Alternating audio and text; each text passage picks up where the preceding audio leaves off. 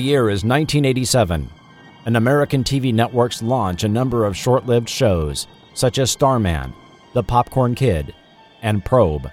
In a fit of midlife nostalgia and an effort to remind the world of shows they have forgotten, lone podcast pilot Chris Cooling steps into the Forgotten TV studio 30 years later.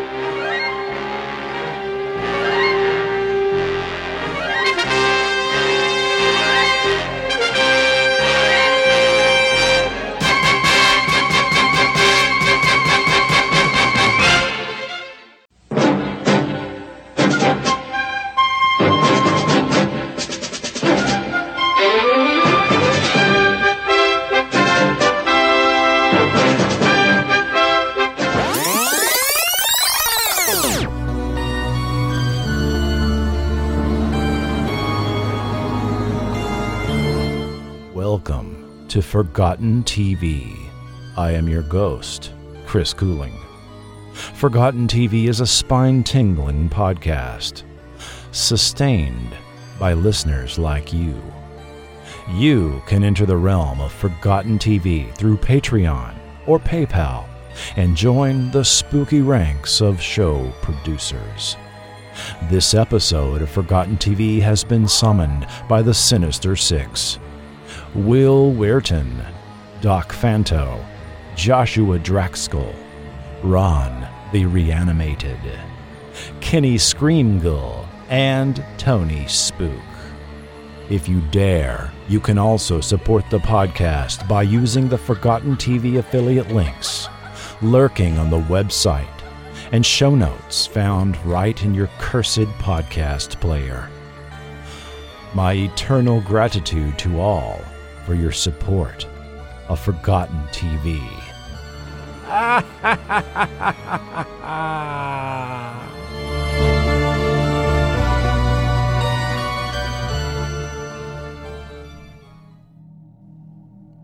Monsters do exist, in us and among us.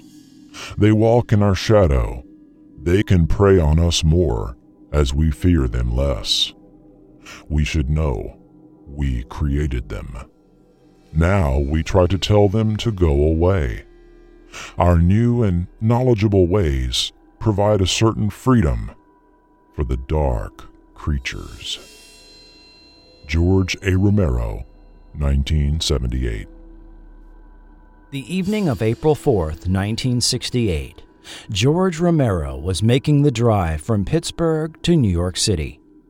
His trunk contained film cans of the Pittsburgh produced Night of the Flesh Eaters that he was driving up to the offices of Walter Reade's Continental Film Distributors.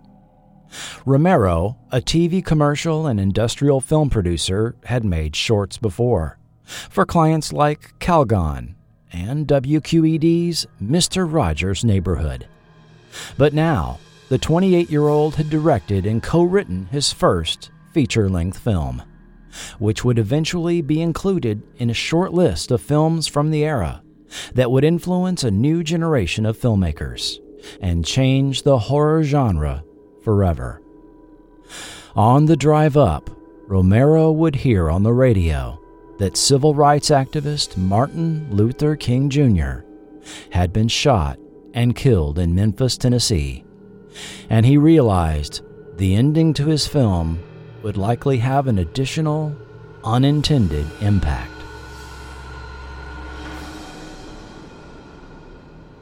Shot on a budget of just $114,000, Romero's stark black and white horror film initially had a hard time getting theatrical distribution.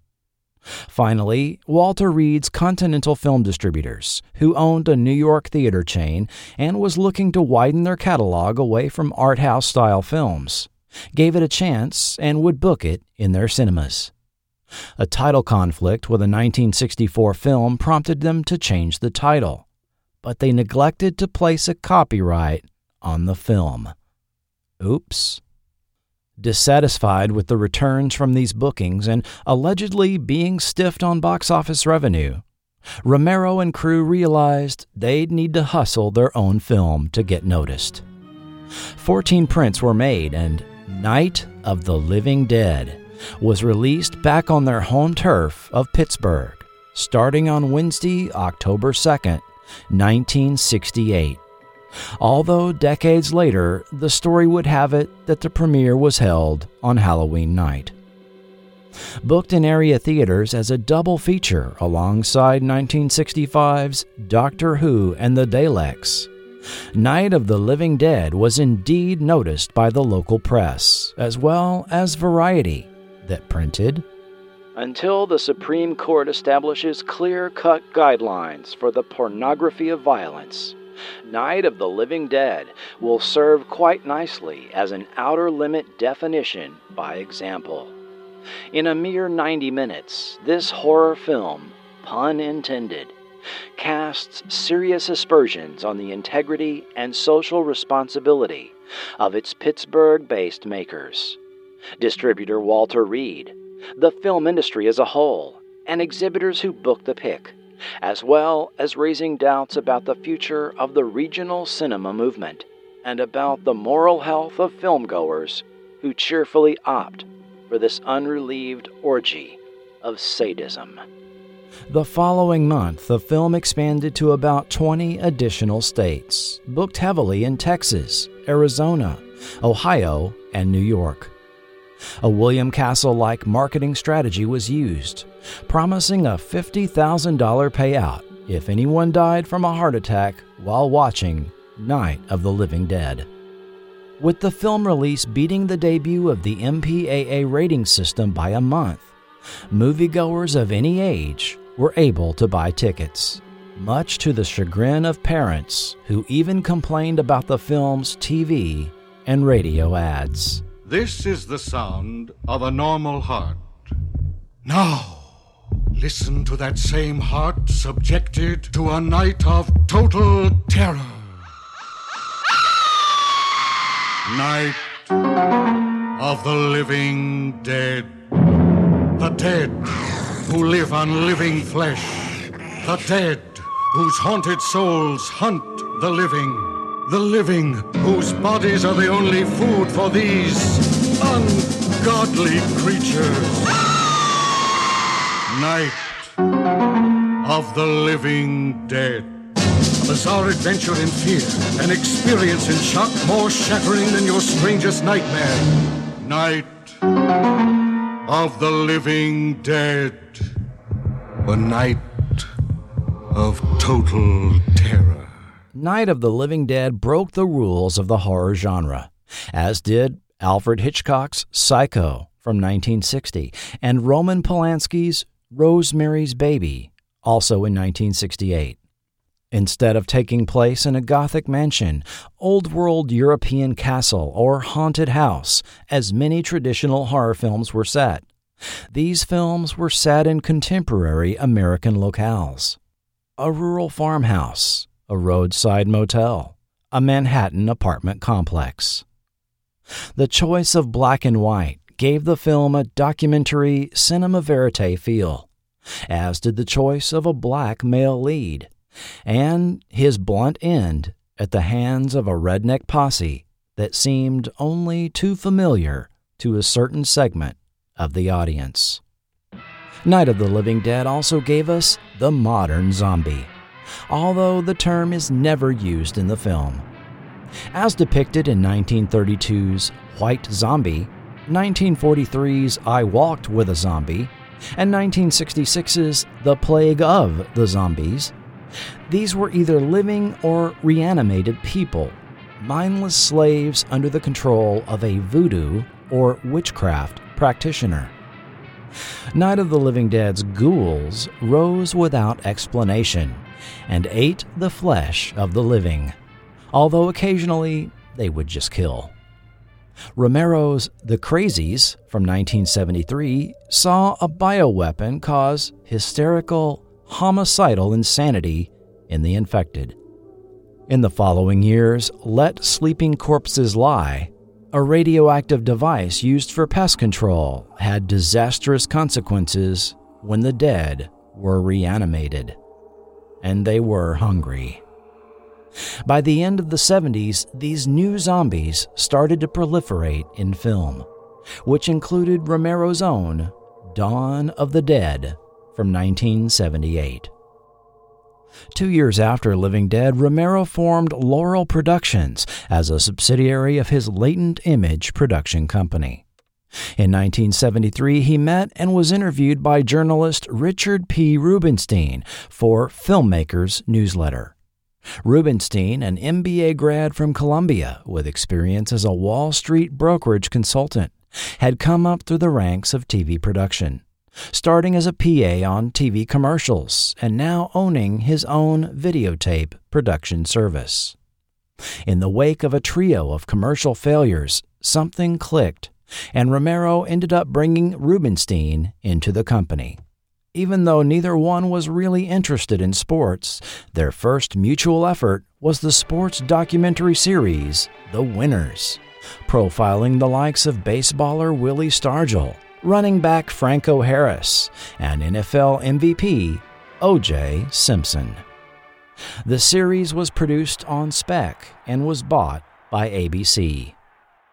Centered in Pittsburgh, the independent Laurel continued to operate away from the mainstream film production meccas of New York or Los Angeles, which fit their scrappy, lean and mean production style. Laurel went on to produce several notable horror films, with Romero directing, providing a unique spin on the vampire genre with Martin in 1977, revisiting zombies in Dawn of the Dead 1978 and Day of the Dead from 1985, but most influentially for our discussion here, Creepshow in 1982 coming soon.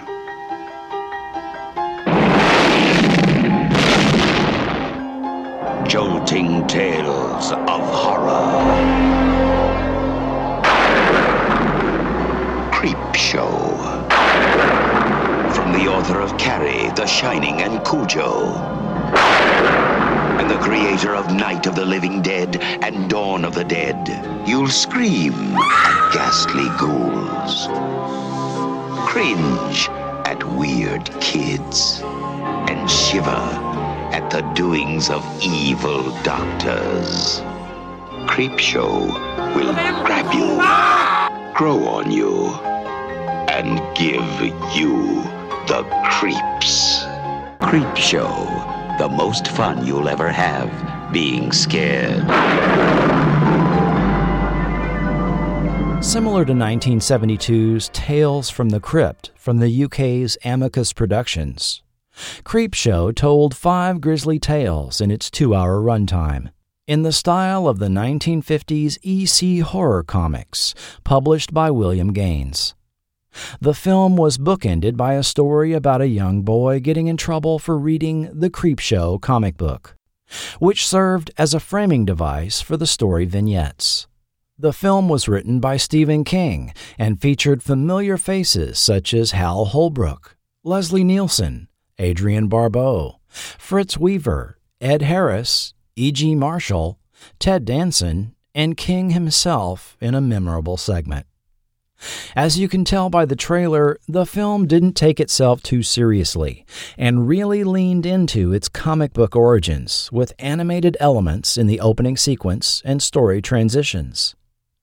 Creepshow enjoyed a wide release, ranking number one at the U.S. box office its opening weekend. Following the success of Creepshow, Laurel pursued developing the concept into an anthology horror TV series. Evidently not able to use the title or the stylized visual elements of the film due to rights murkiness with co producer United Film Distribution Company and distributor Warner Brothers, a new property was born, titled Tales from the Darkside. Man lives in the sunlit world of what he believes to be reality. But there is, unseen by most, an underworld a place that is just as real, but not as brightly lit. A dark side.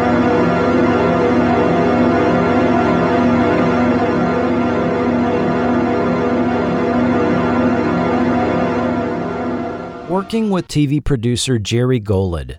An anthology format similar to that of Alfred Hitchcock Presents, The Twilight Zone, and Night Gallery was used to tell self contained stories. But unlike those well known examples, the new series would have no host or framing device to introduce episodes. The budget would be a low $124,000 per episode and split production between studios in New York and LA. However, the show would eschew the TV networks for a different distribution approach. Tales from the Darkside premiered in 1984 when there were relatively little first run scripted syndicated shows that weren't afternoon cartoons being distributed. So we're clear on our terms, syndication is when TV programs are sold directly to local stations to air, as opposed to being aired by a TV network. The local station could be a TV network affiliate or an independent, and the typical fare distributed in syndication at the time were reruns of old network shows, game shows, afternoon talk shows, news magazines like Entertainment Tonight, or variety shows like Soul Train and Solid Gold. Older movies were also offered as part of syndication packages, which is why a local TV market might have an independent station running 1979's Love at First Bite on a Thursday night opposite the network offerings of Cheers, Simon and Simon, or whatever movie ABC was running. Often the work of a high-profile writer would be used for Darkside episodes. Robert Bloch, David Gerrold, Harlan Ellison, Clive Barker, Stephen King, and Romero himself would all write episodes or have their stories adapted. Stories themselves ranged from the comedic to the ghastly, incorporating elements of fantasy, sci fi, or outright horror, and the best ones contained an ironic plot twist or a character receiving their comeuppance in a grisly fashion. By 1988, the show was in its fourth and final season and seen on stations in 125 TV markets. 90 episodes meant the show could now be sold into traditional rerun strip syndication, airing five nights a week on local stations. And it was also sold internationally to air in 25 countries. During Darkside's run, other anthology series surfaced, focusing on suspense and fantasy. CBS had moved forward with a revival of The Twilight Zone under executive producer Phil DeGuere, creator of Simon and Simon and Whiz Kids. NBC had revived Alfred Hitchcock Presents and offered Steven Spielberg's Amazing Stories, invoking the title of the legendary pulp magazine.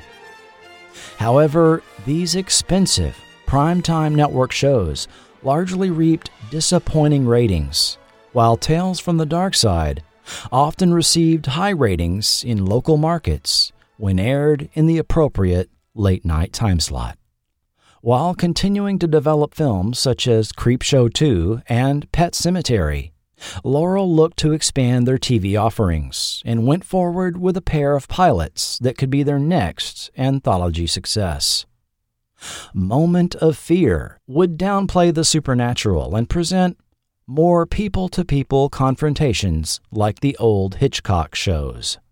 The erotic Night Rose had its pilot bought by HBO, but a series was nixed when execs thought it too pornographic, according to director John Harrison. With neither of these pilots going anywhere, the choice was made to return to what Laurel knew best and a sizzle reel showcasing their makeup and creature effects from projects like Creepshow and Tales from the Darkside was created, as related by Richard P. Rubinstein in a 1989 UPI interview. We decided to put together a reel of all our makeup effects that we'd done as a company, just to show our capacity. When we looked at it, we thought, this is not a bad idea for an ongoing series. Darkside showrunner Mitchell Galin edited together this reel, which was presented to Tribune Entertainment, the broadcast syndication company that had distributed Darkside, as well as a variety of programming such as Geraldo and Siskel and Ebert's At the Movies. With the first run syndication market now exploding, driven primarily by the success of Paramount's Star Trek The Next Generation debuting the prior year, a series based on the presentation reel was fast tracked. By the end of 1988, you could watch first run syndicated content all afternoon and into the evening, much of it focused on the sci fi, fantasy, horror genres. In San Antonio, Saturday afternoon was full with Superboy, My Secret Identity, TNT, The Munsters Today, War of the Worlds, Freddy's Nightmares, Friday the 13th, the series. And the evening was capped off at 10 p.m. with Monsters.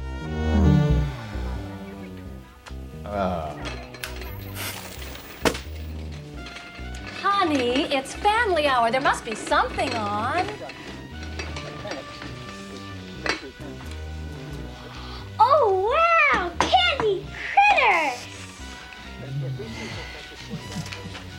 Oh! Oh, great. It's Monsters, our favorite show. It's starting.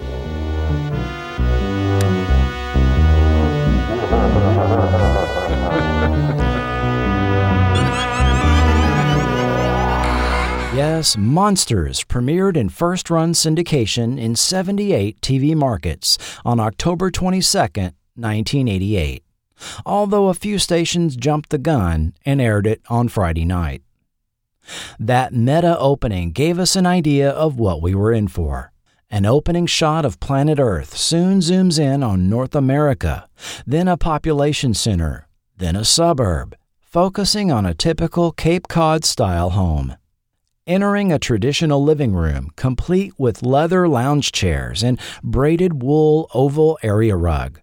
A family is settling in after dinner for the evening's entertainment. But the father tosses the newspaper in exasperation at the limited choices for TV viewing. As mother rolls in the dessert tray, we realize she is a horned cyclops, as is her daughter, who excitedly digs into the Corningware serving dish of candied critters. The camera then pans around to reveal the father is a literal couch potato, with a lumpy head and sprouted left hand, as the family realizes that Monsters, their favorite show, is starting. As the lights are turned out, the music winds down and the episode begins. The theme music then ends with what can only be interpreted as a laugh, as the show logo fills the screen, revealing that while what we're about to see may be creepy, it's also in good fun, and we shouldn't take things too seriously. That was the intent, as related by Rubinstein. A good monster is a mixture of fun and scare. We differentiate what we were doing from Friday the 13th and the Nightmare on Elm Street kinds of series. We are dealing with fantasy as opposed to realism. There are no psychotic killers running around killing 16 year old camp counselors on our show. We are of the Brothers Grimm fairy tale school, of the school of things that go bump in the night, rather than what has been characterized as slice and dice. Still, some episodes were pretty grotesque and violent for American television. Taking a cue from Darkside, in most markets the show was aired after 10 or 11 p.m. Like other anthologies, each episode told a self contained story, usually centered around a monster or supernatural creature. The monsters in the show ranged from the traditional vampires and werewolves to the unusual and bizarre, such as sentient plants, giant insects, and creatures that defy categorization. Later, we'll dig into behind the scenes of show production, structure, writing, effects, and the people involved in the making of your favorite show. Now, join me, if you dare, in having some fun running down the episodes of Monsters, briefly biting into each one, and I'll call out interesting guest actors, writers, and delicious tidbits as we come to them. It all started with Episode 1 The Fever Man. To save his dying daughter, a man visits an odd folk healer who literally fights the grotesque physical manifestations of human illness. The doctor that tags along to debunk the healer soon regrets this decision. Michelle Gornick, daughter of producer Michael Gornick, makes her TV debut. This was also writer Neil Stevens' first credit, who took over creative consultant position after Tom Allen's unexpected death during production of this first season, with makeup effects by Dick Smith. Holly's House. Kathy is the remote puppeteer and voice of Holly, a life size robotic doll on a hit children's TV show. To no one's surprise, Holly comes to life with murderous consequences. Holly was performed by Michael Anderson. Holly's design was no doubt influenced by the Cabbage Patch Kids, 16 inch dolls with chubby faces, individual names, and yarn hair that came with a birth certificate and adoption papers. The doll brand hit the big time in 1983 when there were toy store riots in the United States over high demand and at least a perceived limited supply. New York Honey. The Blakes have an eccentric upstairs neighbor, a beekeeper who plays loud classical music. However, the honey his bees make is very addictive, and his girlfriend is, well, the Bee's Knees. Creature Effects by John Dodds. Starting with this episode, a credit dedicating the series to writer and creative consultant Tom Allen is shown at the conclusion of the credits. The Vampire Hunter. Ernest Chariot is the world's foremost vampire hunter. But when protege Jack is taken prisoner by his longtime vampire enemy, it leads to a final bloody showdown between the two.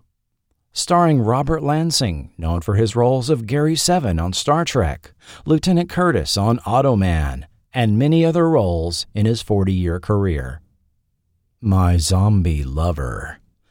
On the one night a year that the dead come back to life as zombies, a pair of sitcom parents and their young son head out for the yearly hunt, while collegiate daughter Dottie stays home to study. But when an old high school flame stops by, can the living and the dead have a real relationship?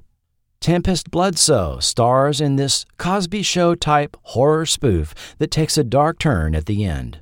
Zombie makeup by John Dodds. Where's the rest of me? In a South American country, a mad scientist reveals to his wealthy benefactors just where their transplanted organs originated a corpse kept in a sort of living death thanks to a secret formula. But when the entire vial is spilled into the IV tank, the corpse wants his organs back. Meat Loaf stars in this bloody tale. Makeup effects by John Dodds. The Legacy. A writer named Dale has found the makeup case of legendary deceased horror actor Fulton Pierce. While his girlfriend remains unimpressed, Dale begins to see Pierce's characters in the mirror of the case, and soon learns Pierce's secret at a terrifying cost.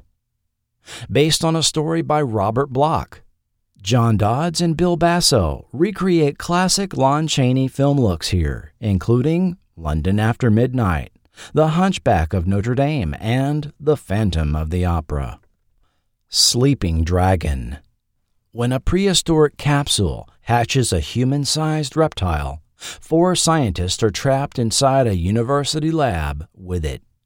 While a snowstorm rages outside, they must find out how to stop it. Starring Russell Johnson and sci fi actress Beth Toussaint. Creature effects by the Chiodo brothers and Steve Patino. This one evokes shades of 1982's The Thing. Pool sharks. Two pool sharks, a man named Gabe and the seductive Natasha, play each other all night in a dive bar. But Natasha is a vampire who had killed his brother, and Gabe is prepared for her. Makeup effects by Kevin Haney. Pillow Talk. horror writer Miles keeps his bed, an ancient Lovecraftian monster, regularly fed with women he brings home, in exchange for the psychic inspiration to write. But when one woman gets away, Miles pursues her and discovers she is also a writer who may be harboring her own secret. Featuring Mary Woronov, Creatures by Makeup and Effects Lab Inc., with mechanicals by Steve Patino. Rouse him not. A painter renting a country cottage is visited by a writer researching local superstitions. It turns out her basement has a demon sealed underneath the floor, and the writer is a warlock ready to battle it. Starring Alex Cord and Laraine Newman. Director Mark Shostrom designed his own creature for this episode, the first to be produced at the Los Angeles studios. Fool's Gold. Construction workers digging underneath a building find a hidden cave with a treasure chest of gold. Unfortunately, the gold is guarded by a troll willing to kill to protect it. With Taxi's Jeff Conaway and actress and regular sci fi stunt performer Debbie Lee Carrington as the troll. Creature by Greg Cannom. Glim Glim. In a town ravaged by an alien plague, two men and a little girl hole up in a library basement, with an alien creature making his base above. But just who is the monster in this Christmas themed story? Featuring a pre blossom Jenna von Oy and Ken Walker as Glim Glim. The episode had been intended to run in December, but due to the 1988 writers' strike, was delayed and did not air until the end of January. The series also seems to shift here as several episodes in a row have the humans being the real monsters of the story and not the creature of the week. Parents from Space. A young girl has her life turned upside down, for the better, when rat like aliens land on their house and take over the bodies of her abusive foster parents. Starring Frank Gorshin and Peggy Cass. Alien Creatures by Vincent Guastini. The Mother Instinct. A wheelchair bound woman grows some unique melons in her greenhouse, the juice of which has regenerative properties. When her abusive, greedy son in law tries to get his hands on the secret, he is introduced to the other life forms living in the dirt. Creatures by John Dodds. Their divided self. A pair of famous conjoined brothers are visited on a dark and stormy night by a psychiatrist to help them work through their personal issues. However, he finds to his misfortune there's only one thing they will agree on. Featuring Laverne and Shirley's David Lander. Makeup effects by Rick Lazzarini. Taps. Actress dancer Susie wants to leave her possessive creative partner Gary, resulting in his murder and dismemberment. A year later, Gary's severed leg, still in his red tap shoe, pays a visit to Susie.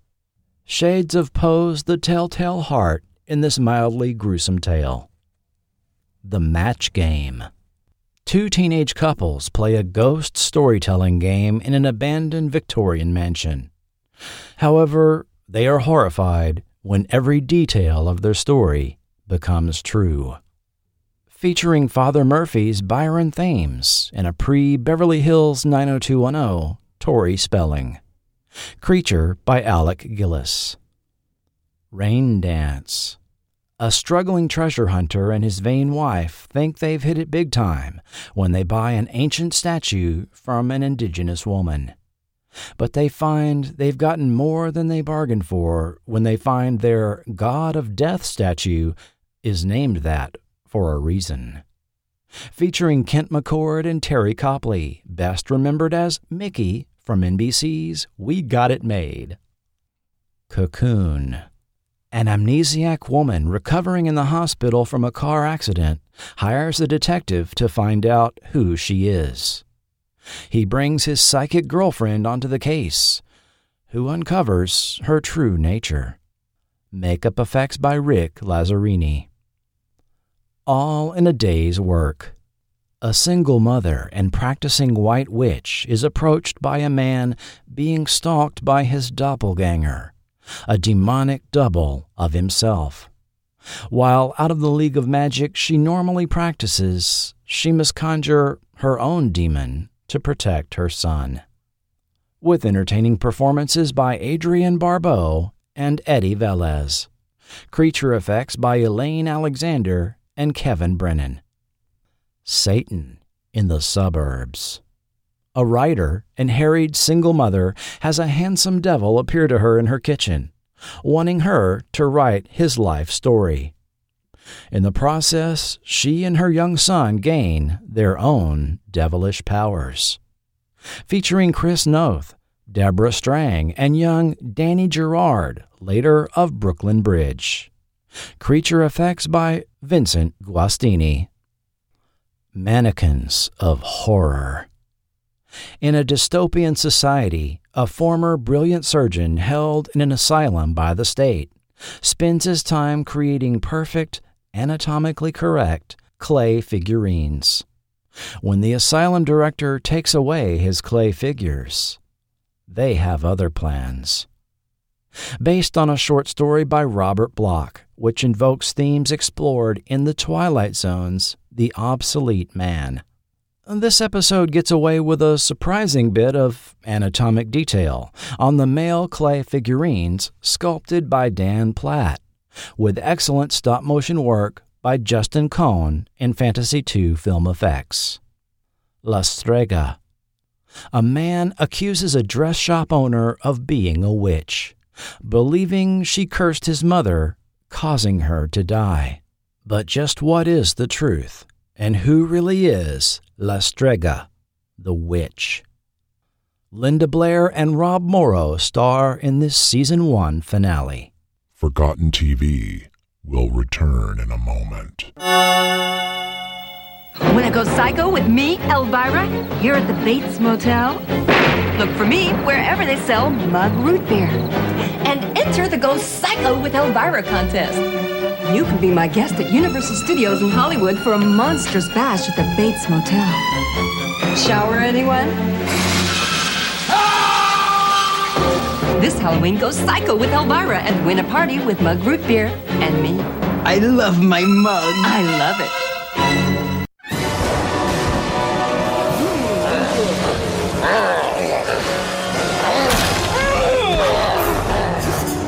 Nasty weather got you little monsters uptight. Make it a blockbuster night. Blockbuster has something for everyone. Even the fussiest little beasts settle down to enjoy Blockbuster. I just love a family night.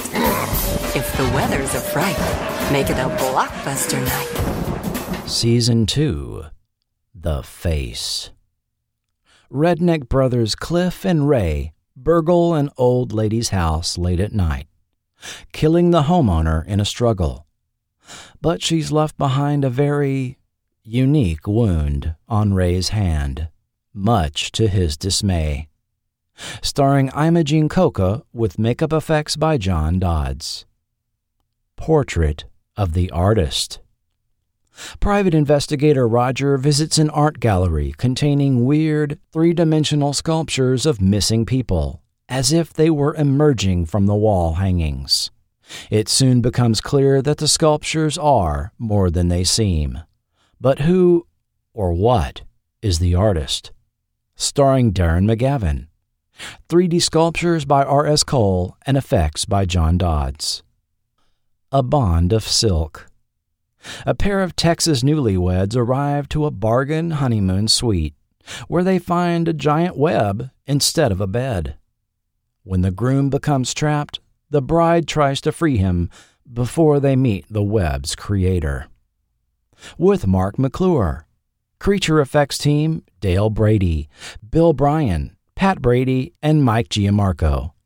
Stop motion effects by Justin Cohn. Rerun. College student Allison is obsessed with deceased movie star Tony Sterling, completely ignoring Max, who has feelings for her. But when Tony shows up in her dorm room, Max has to help Allison see Tony for what he truly is. This was the first credit of Rachel Bay Jones, later of God Friended Me, The Good Doctor, and Young Sheldon. Creature effects by Richard Alonzo. Love hurts. Married DMV clerk Vance routinely hits on the customers, with his efforts continually blocked by his father in law. However, Vance's latest fling jewel is a student of voodoo, meaning extreme danger for all involved. Directed by Manny Coto, effects by Steve Johnson. The Farmer's Daughter. Aging Bible salesman Howard Philby is stranded at a farmhouse, and Ma and Pa let him sleep upstairs with their daughter, with a privacy sheet between them, mind you. But when the sheet comes down, what kind of fate awaits the naughty Philby? The first of three episodes directed by actor Michael Warren Powell. Soupy Sales and old indie actor George Hall star in this monster's take on an age old joke. Makeup effects by Paul C. Riley. Jar. P.I. Jack shows up at a country inn looking for a missing woman, but finds the beautiful Anne instead. There's a mutual attraction, but Anne is attached, for now, to her wealthy, ailing husband. However, the innkeeper has a mason jar that contains the solution for that. Fritz Weaver and Gina Gershon star in this steamy noir tale. Jar Creature by John Dodds. The Demons. A witchcraft practicing alien tries to summon a demon, but conjures up Chicago businessman Arthur instead, who is forced to play along. But to fulfill the alien's request, Arthur has to figure out how to summon a demon of his own. Richard Moll and Eddie Deezen star in this comedic story directed by Scott Alexander, screenwriter of Ed Wood, The People vs. Larry Flynt, and Man on the Moon. Makeup effects by Michael Burnett and Colin Penman. Reaper. An ailing old man finds death comes to visit on his very first night at a nursing home and makes a deal to not be taken. But having to deliver three more souls to the Grim Reaper, he may find someone else has made their own deal. With Barbara Billingsley, based on a story by Robert Bloch, with Grim Reaper effects by Rick Lazzarini. The Mandrake Root. Cleaning out her deceased grandmother's home, frustrated wife Angela finds a magical root plant in the cellar that transforms itself into a hunky stud, eager to please her. But of course, there's a catch, which her husband will soon find out about. Creature effects by Oscar winner Kevin Haney. Half as old as time. Dying old Dr. Miner visits his archaeologist daughter to find the location of a secret Native American fountain of youth, guarded over by the snake god of forever. But when he drinks of its waters, he finds the snake god will require something in return. Starring Leif Garrett, Old Age Effects by Steve Johnson. Museum Hearts.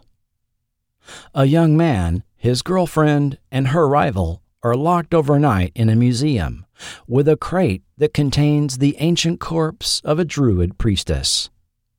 When the man has a minor injury, his blood reanimates the priestess, intent on resurrecting her sensual female cult. Effects makeup by John Dodds. Habitat.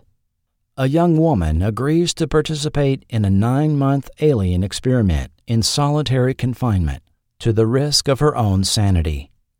Written by David Morrell, author of the novel First Blood and creator of John Rambo. Alien effects by John Bisson. Bed and Bore.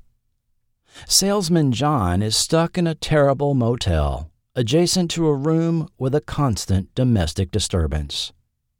But when the woman from next door seeks refuge in his room, John finds her husband is a male chauvinist pig, in more ways than one. Featuring Steve Buscemi, pig makeup by Vincent Guastini. Mr. Slobber, a put upon dinosaur loving boy with a loathsome family, finds a wonderful toy in his box of breakfast cereal that grows into Mr. Slobber, a friendly amphibious creature who has plans for mom and sis. With Robert Oliveri of the Honey I Shrunk the Kids films, creature created by Vincent Guastini. Perchance to dream.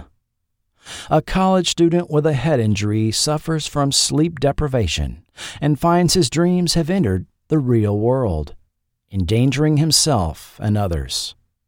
He is advised that to stop it, he must enter the dream world and face his unconscious self. Featuring Raphael Sbarge, later of The Guardian and Once Upon a Time. FX work and video graphics by Boyington Productions. One Wolf's Family. A middle aged werewolf couple learn their daughter's fiance is a were hyena, meaning a mixed marriage.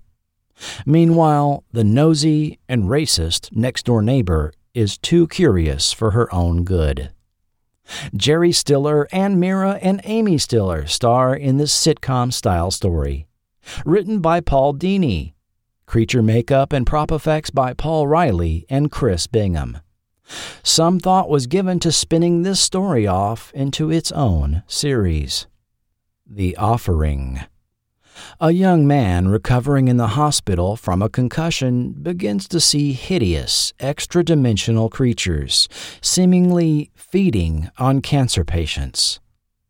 To save his own mother, he must take drastic action.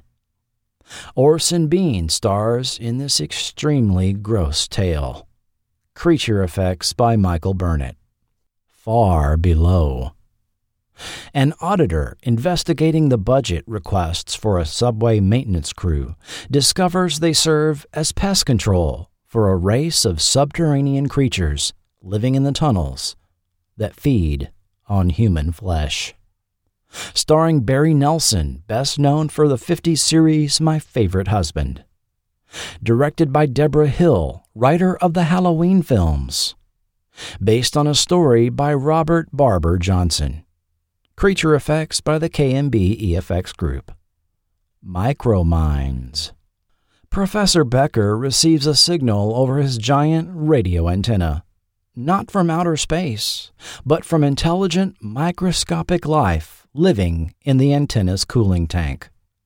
But what happens when they think Professor Becker is their god? With Troy Donahue, directed by Monsters West Coast producer Anthony Santa Croce. Creature effects by Steve Johnson. Refugee. A former U.S. spy who studies the occult as a hobby is brought out of retirement to track down a defecting Soviet scientist, whose pursuers turn out to be demons the first of three episodes written by Haskell Barkin, who used to write a lot of Saturday morning cartoons, and four episodes of CBS's Twilight Zone reboot. Makeup effects by Todd Masters. The Gift. Young Jeffrey is held hostage by a pair of criminals in a remote cabin and locked in the cellar with a chained telepathic man beast. Trapped together, a friendship is struck but they must decide what to do when they learn they will both be killed. With Abe Vigoda, six foot two dancer Carlos Lauchu in makeup as the Beast, and John Bolger doing voiceover. Jeffrey was played by Zach Overton. Creature effects by John Dodds. According to Fangoria, this was the first second season episode filmed. Overton, a child actor from the age of 5 to 13 in the 1980s, recalled Abe Vigoda to be a very nice, seasoned professional, telling Forgotten TV, But this was later in his career, and he did struggle to remember his lines. I do happen to remember multiple takes where he said, Go get some stove for the coal, instead of coal for the stove. He also noted John Bolger was on set for key scenes, reading his lines off camera.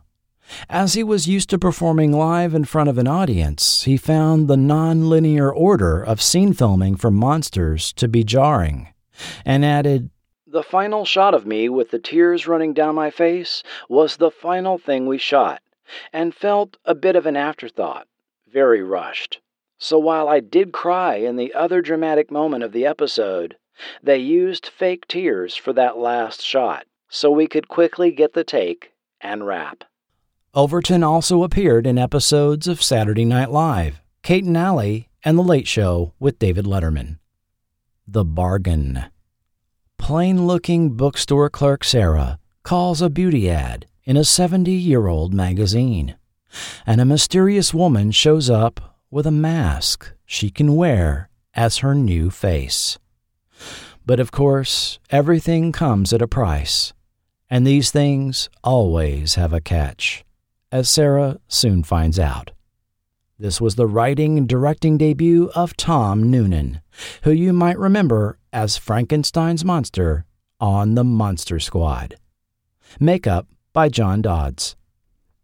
The Family Man.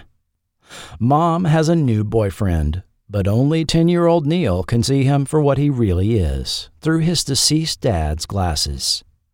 A reptilian, emotional vampire who has fed off of other lonely single mothers. Creature by John Dodds.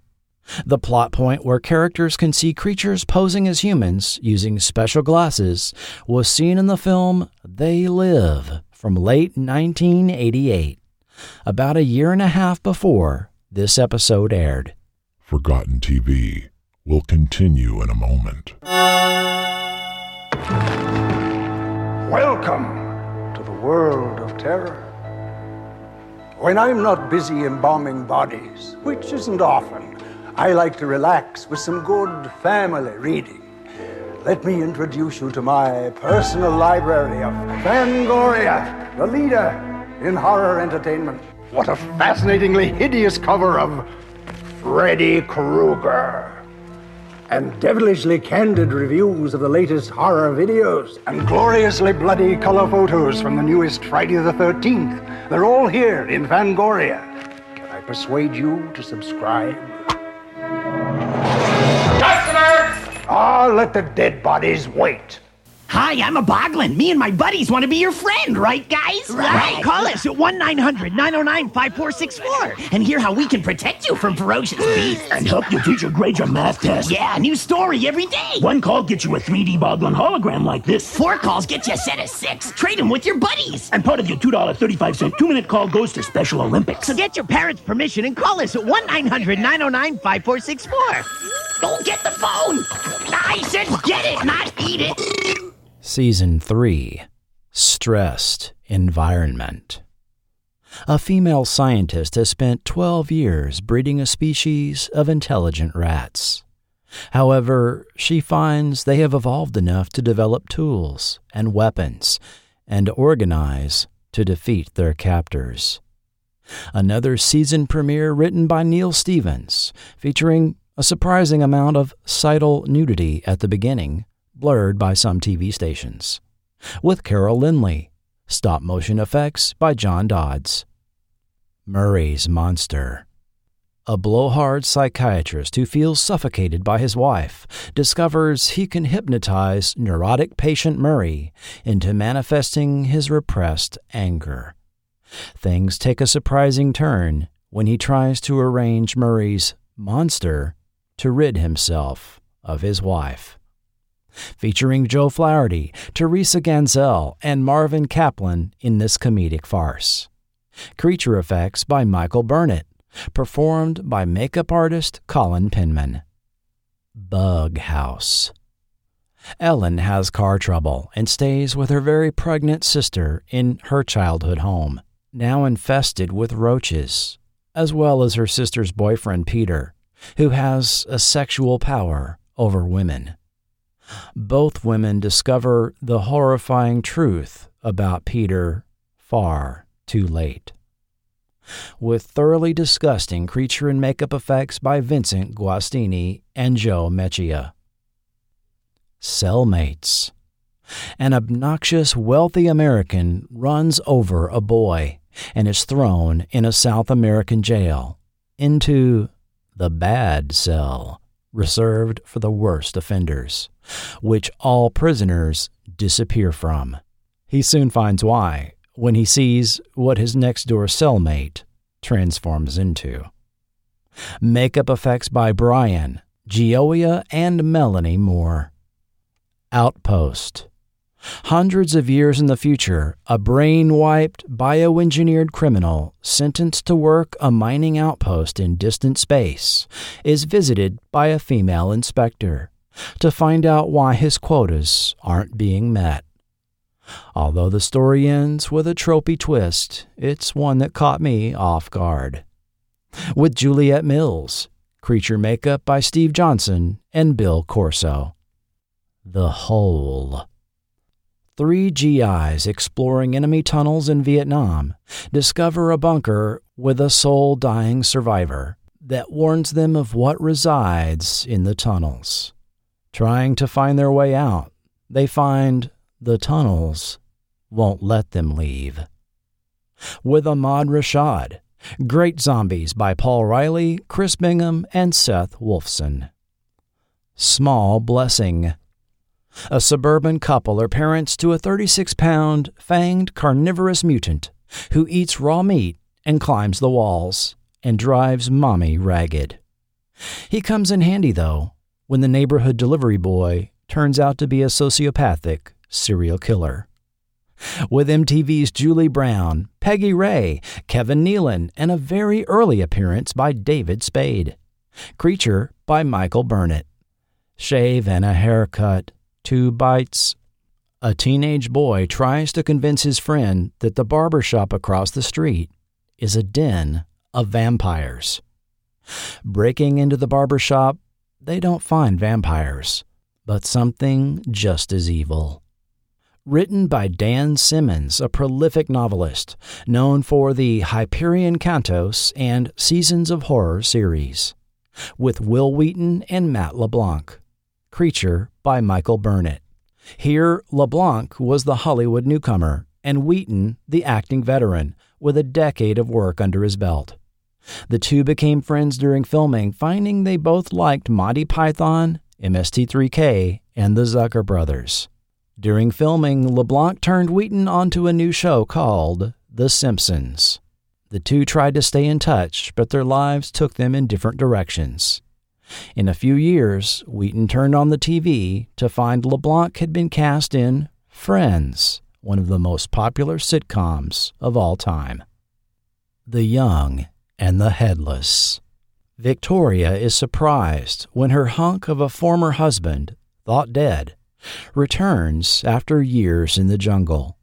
However, her current husband, a wheelchair bound, mad surgeon, turns him into a headless, remote controlled automaton.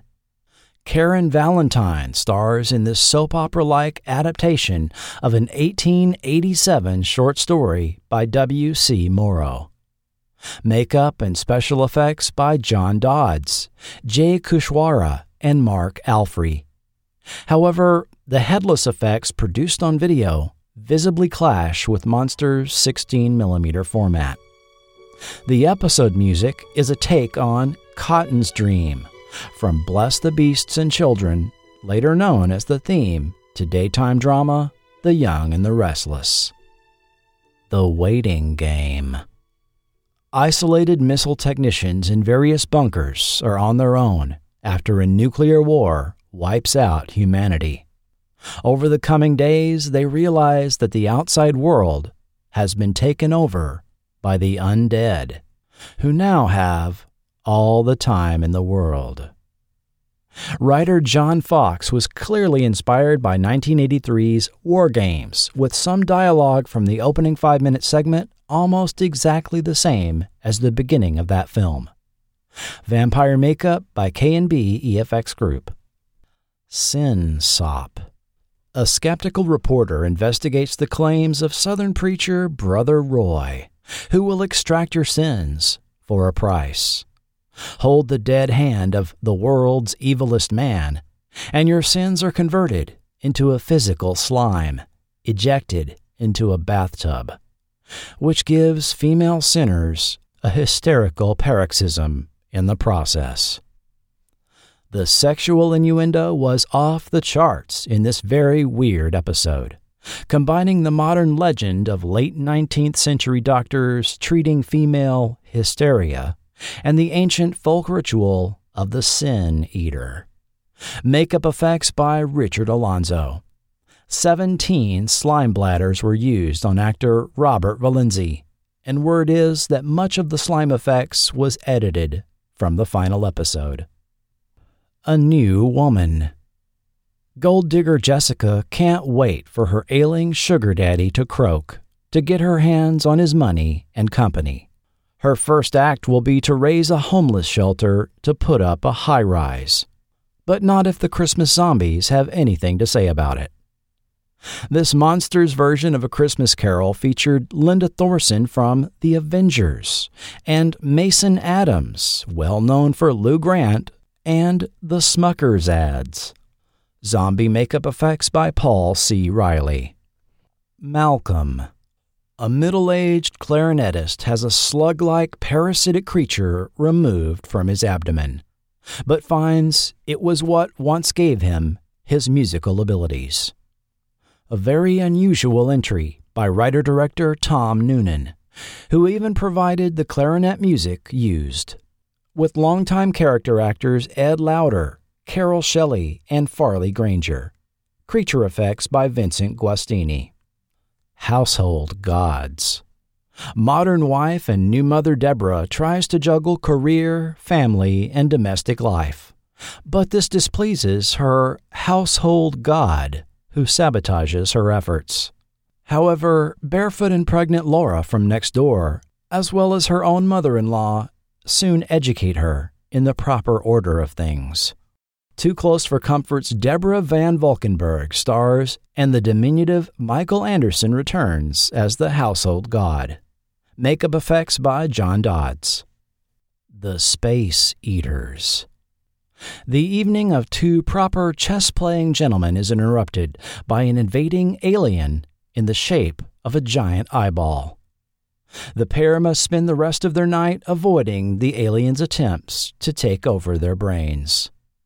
This 50s pulp style story was directed by Robert T. Megginson, co writer of 1986's FX.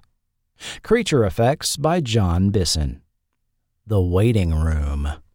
A widower brings his newlywed son and his wife to a mountain hotel with an ulterior motive to sacrifice his son to the phantom woman he cheated on his wife with on their honeymoon 20 years earlier starring John Saxon and Christian LeBlanc from The Young and the Restless.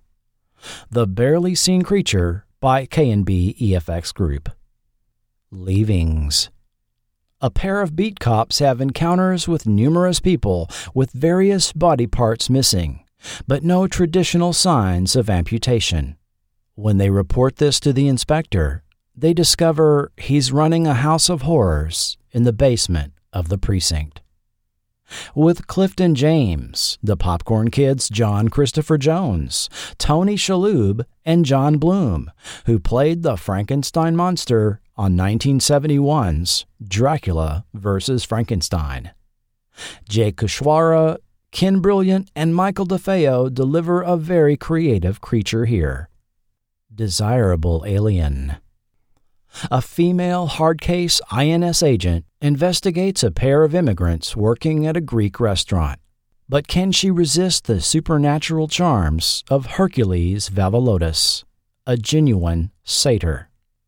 With Wendy Makkena, later of Sister Act and Oliver Beene, Luis Guzman, and Blondie's Debbie Harry as a lusty nurse.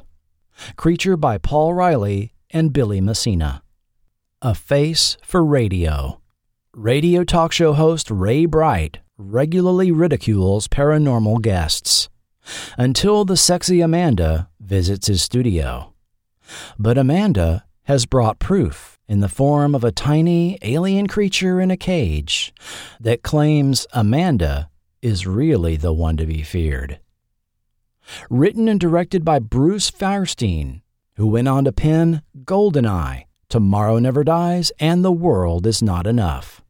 With surprisingly entertaining performances by 80s big mouth Morton Downey Jr., his wife Lori Krebs, pop star Laura Branigan, 50s actress Julie Wilson, and the voice of Rick Wessler. This one gives off heavy midnight caller vibes, and the creature, designed by John Bisson and Ken Walker, made it on the season 3 DVD cover. Werewolf of Hollywood.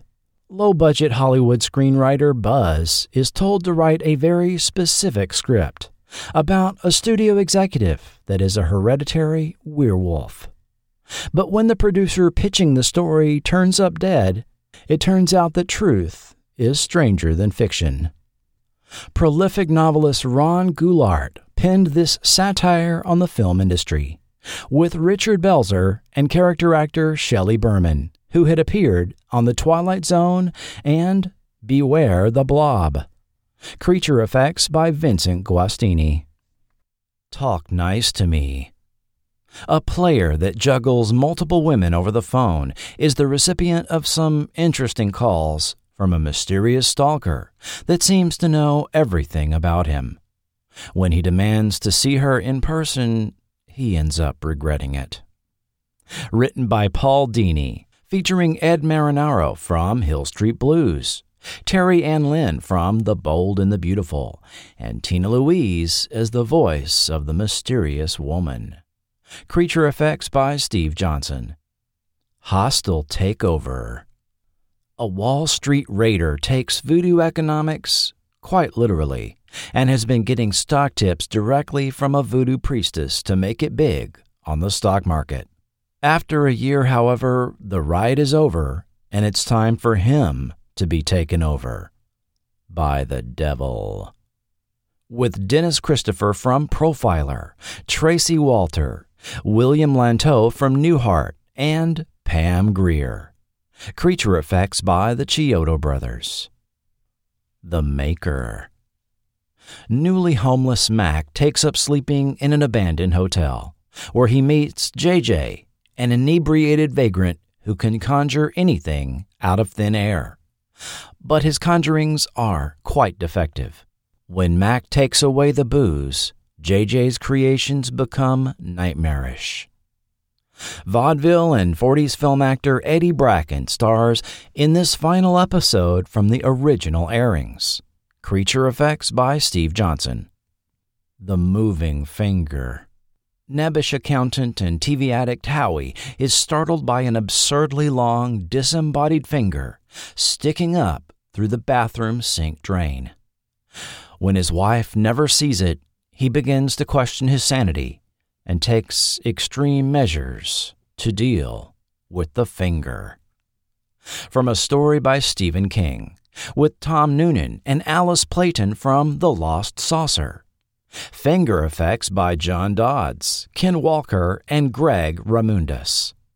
Contrary to air dates quoted online, this episode didn't air during Monster's original run, and possibly wasn't seen until the Sci Fi Channel reruns in the 90s. Was it too bloody for broadcast TV? You'll need to watch it and decide.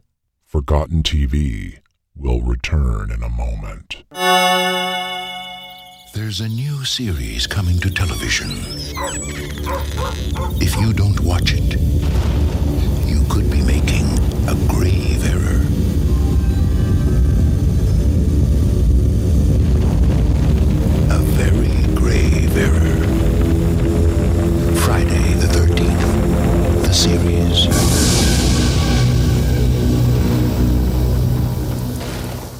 There are worlds inside our minds, worlds of peace and beauty. But when our minds wander too far, we lose control and enter the dark, deadly world of Freddy Krueger, where nightmares come alive. Experience this world every week on Freddy's new television series, A Nightmare on Elm Street, the series Freddy's Nightmares. Don't let him catch you sleeping. Behind the scenes. Horror thriller anthologies already had a robust broadcast history long before Monsters' 1988 debut. Everyone can point to Rod Serling's The Twilight Zone, originally running on CBS from 1959 to 1964, which has enjoyed a life of near continual reruns since. But also premiering in 1959 was ABC's One Step Beyond, hosted and directed by John Newland. The amazing drama you're about to see is a matter of human record. You may believe it or not. But the real people who lived this story, they believe it. They know. They took that one step beyond. This perhaps less remembered anthology ran for three seasons and 97 episodes, exploring supposedly true tales, often revolving around paranormal events. In 1960, Boris Karloff's thriller debuted on NBC, originally as a crime suspense drama, before shifting to tales of gothic horror. Episodes would begin with a cold open before Karloff would appear to introduce the story and its players, often concluding with Let me assure you, my friends, this is a thriller.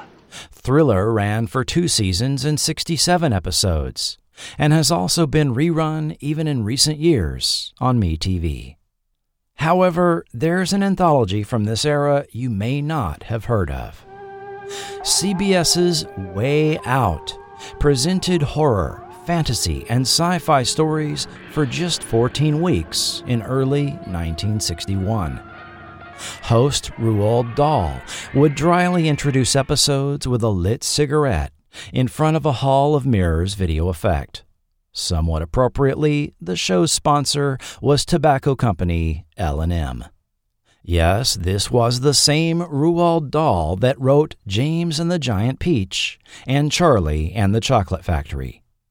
However, he was also a prolific writer of macabre adult short stories, widely published in top American periodicals.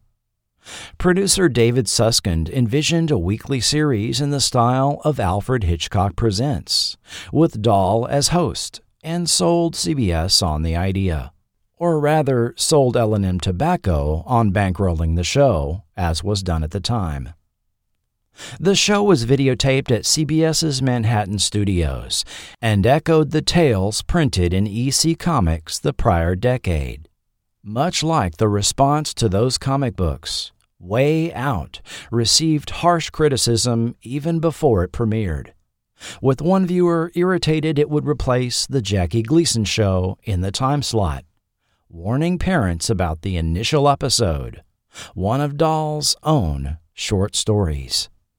See that your children are not near Channel 2 between 8:30 and 9 p.m. on Friday, March 31st, or on any succeeding Friday until good taste and common sense return to CBS TV.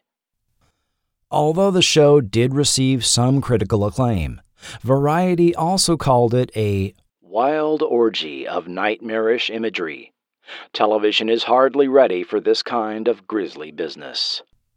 Another common criticism of the show was that it offered its macabre tales without parable, social commentary, or justice being served via any traditional method. Indeed, the story seemed pretty wild for 1961 television. That first episode, William and Mary, had a dying man's brain removed and kept alive in a tank, a single eyeball afloat in the fluid. His previously browbeaten wife then takes delight in his now speechless situation, blowing cigarette smoke into his eye, presumably L&M's. Soft Focus featured a photographer who could touch up photos with special chemicals the same results of which would come true on the faces of the photographed people. When his wife intentionally spills it on his photo, it erases half his face, in a reveal that shocked viewers at the time. Starting with the 11th episode, some network affiliates even began to drop way out citing the excessive horror involved in episodes. That installment, Hush Hush, depicted a behavior modified wife, all too happy to permanently silence noisy pets and neighbors. After this, CBS started allowing affiliate stations to preview episodes over a closed circuit feed. Episodes, in fact, all too often dealt with a man using a plot device to deal with an overbearing wife. Episode 9, Death Wish, had a voiceover claim outright, Most men want to kill their wives.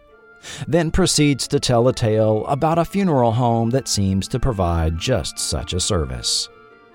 In episode 12, Sideshow, a man leaves his nagging wife for a headless woman in a carnival sideshow who appears to have a light bulb installed on her neck. In the final installment of Way Out, 2020, a timid encyclopedia salesman seeks to use a rather unorthodox hitman service to rid himself of his shrew of a wife. This one featured several story elements later seen in episodes of Monsters. However, one wonders what was on the mind of showrunner Jacqueline Babbin, who selected stories for the series.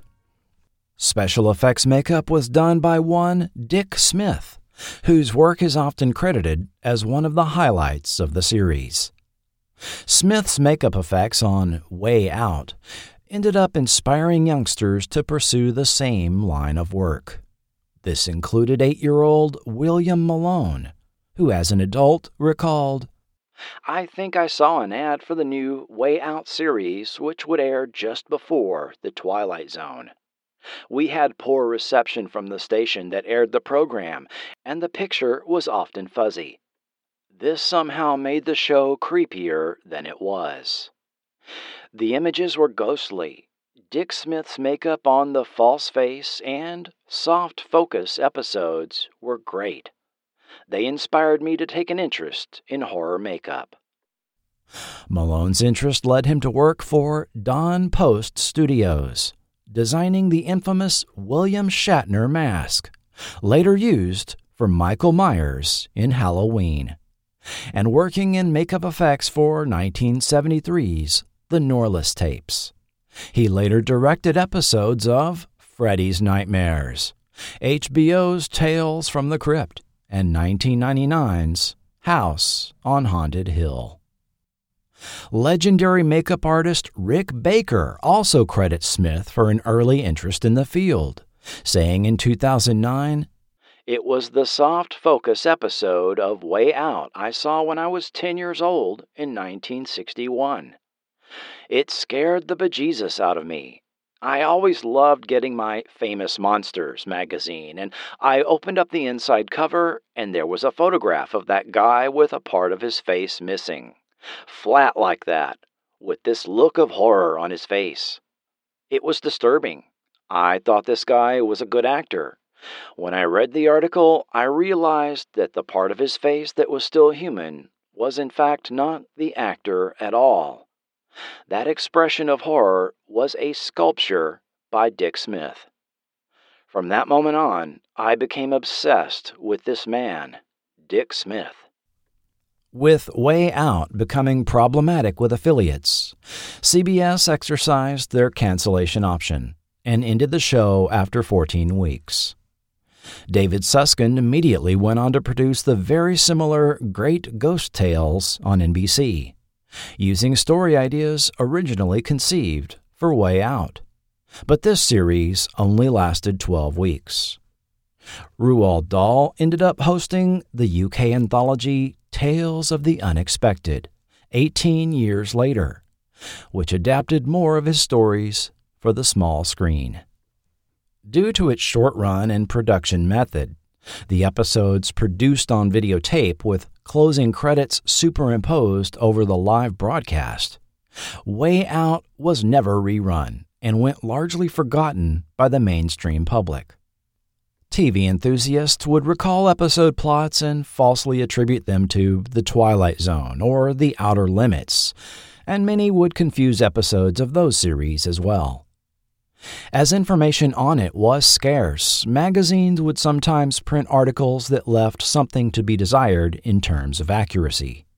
Finally, in 1986, authors Gary D. Joseph and Martin H. Freudenthal interviewed both Dahl and Susskind and put out accurate articles and a full episode guide, published in the Twilight Zone magazine.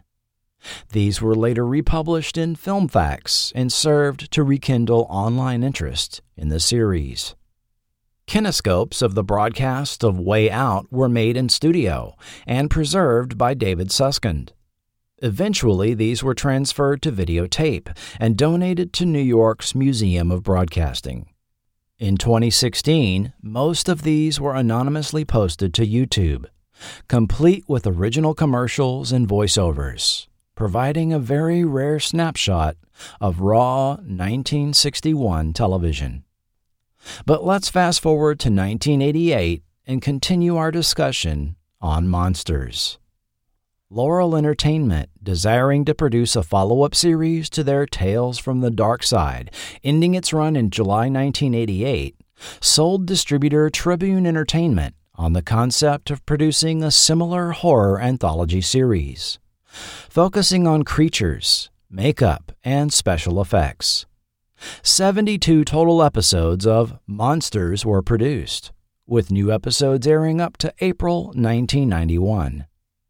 Following the production structure established for Tales from the Darkside, episodes of Monsters were shot on sound stages at Astoria Studios in New York and Hollywood Stage Studios in Los Angeles with 14 to 15 produced in New York and 9 to 10 produced in LA each season. The budget for Monsters was about $200,000 per episode, about half of what it cost to produce a half hour network show at the time. Episodes were produced according to a very consistent formula to keep both this budget and the number of shooting days required under control. Plots featured one to two lead characters, one to three supporting characters, one monster, one or two interiors, and no exterior location shots. Episodes were written to be filmed in four days. You'll also note episodes had a three act story structure with a 5 8 8 minute breakdown to fill 21 minutes before the opening and closing credits. Although when the series started, it was picked up by 78 local TV stations.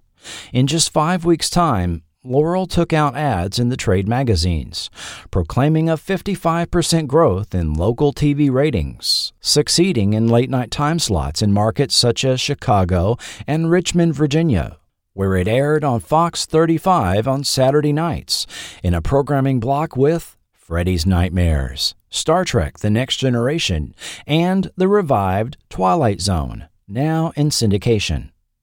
By its second season, Monsters had been picked up by 130 TV stations.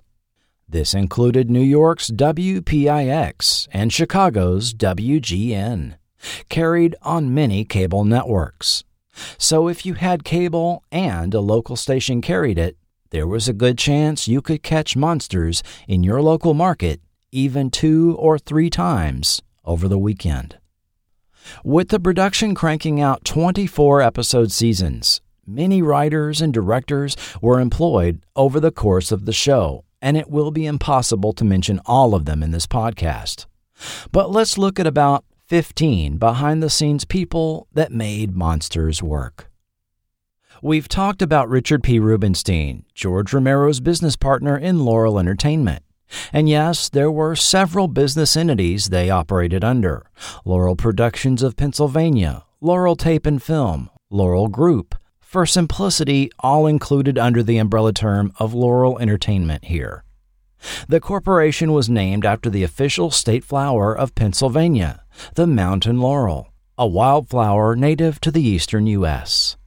It was Rubinstein's business acumen that enabled the transformation of Romero's latent image, technically a different company, into a leaner, more fiscally responsible outfit. His choice to produce a full series of the television sports documentaries, The Winners, didn't come out of any particular interest in the subject matter, but was the result of an investment scheme where the very subjects of the episodes financed the production. In 1982, Laurel, as well as sports stars Willie Stargell, Franco Harris, L.C. Greenwood, and a list of Pittsburgh's who's who, were the subject of IRS investigations when they started cracking down on investment arrangements commonly called tax shelters. In these arrangements, the investor generally would benefit more from the reduced tax obligations than any traditional return on the invested funds, while the film producers would obtain more funds from investors than any likely return from box office or TV sales. Such arrangements were common in the movie industry in the 1970s, before the IRS closed the loophole allowing them.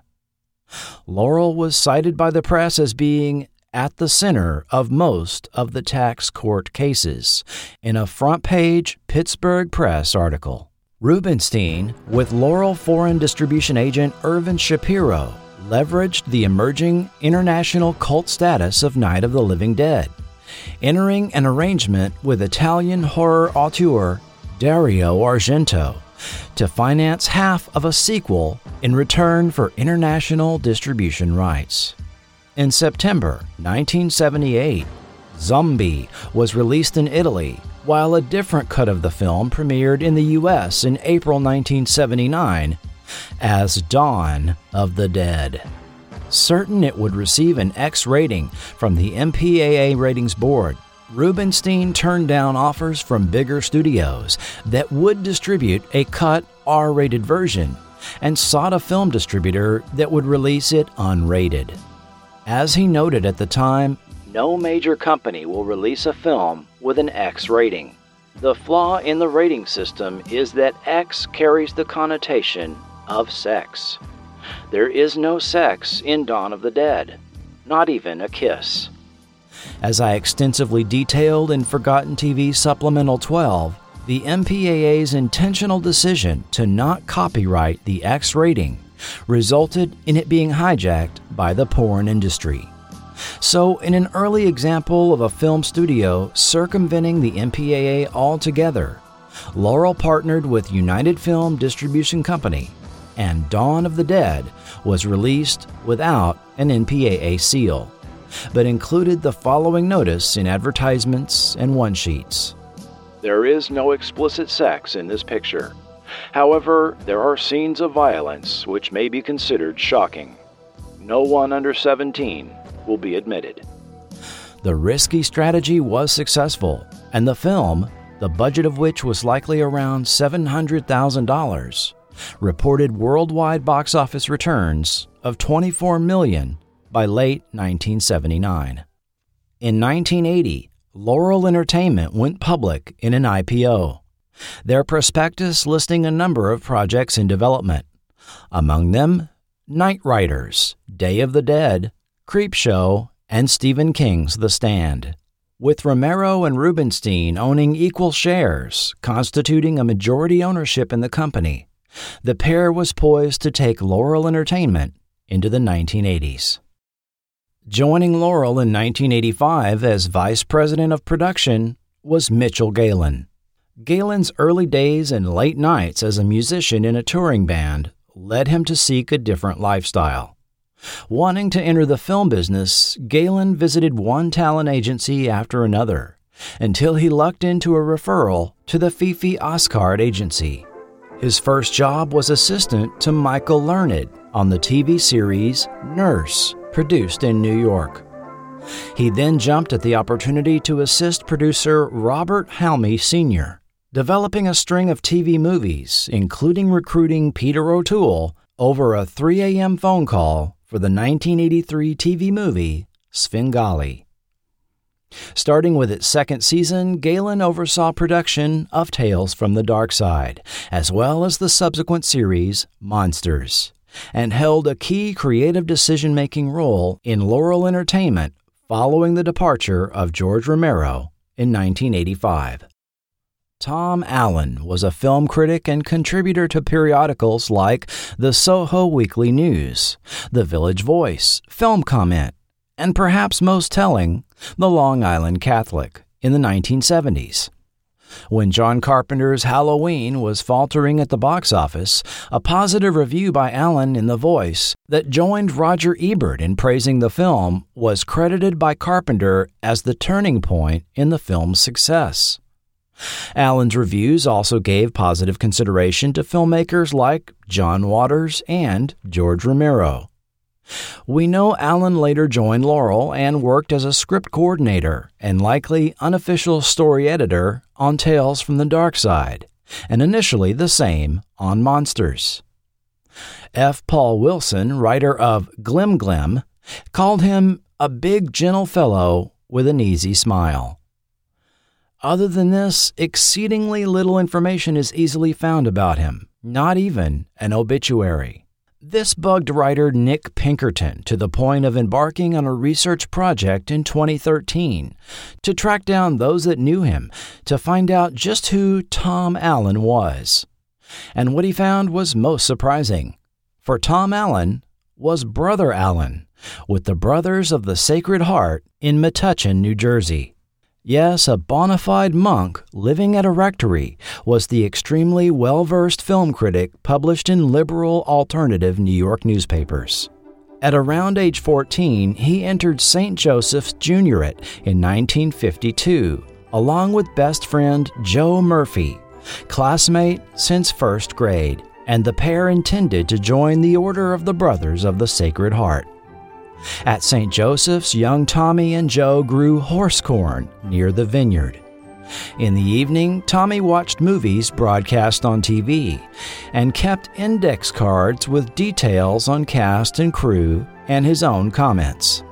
Movies could also be caught at the Forum Theater on Main Street, a half hour walk away.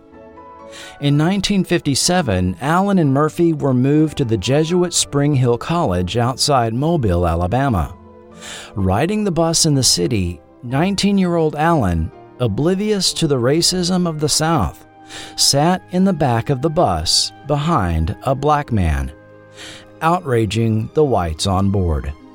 Returning to New York, Allen lived and taught at Bishop Reilly Diocesan High School in Queens, again joined by Murphy, who recalled he was a very laid back teacher.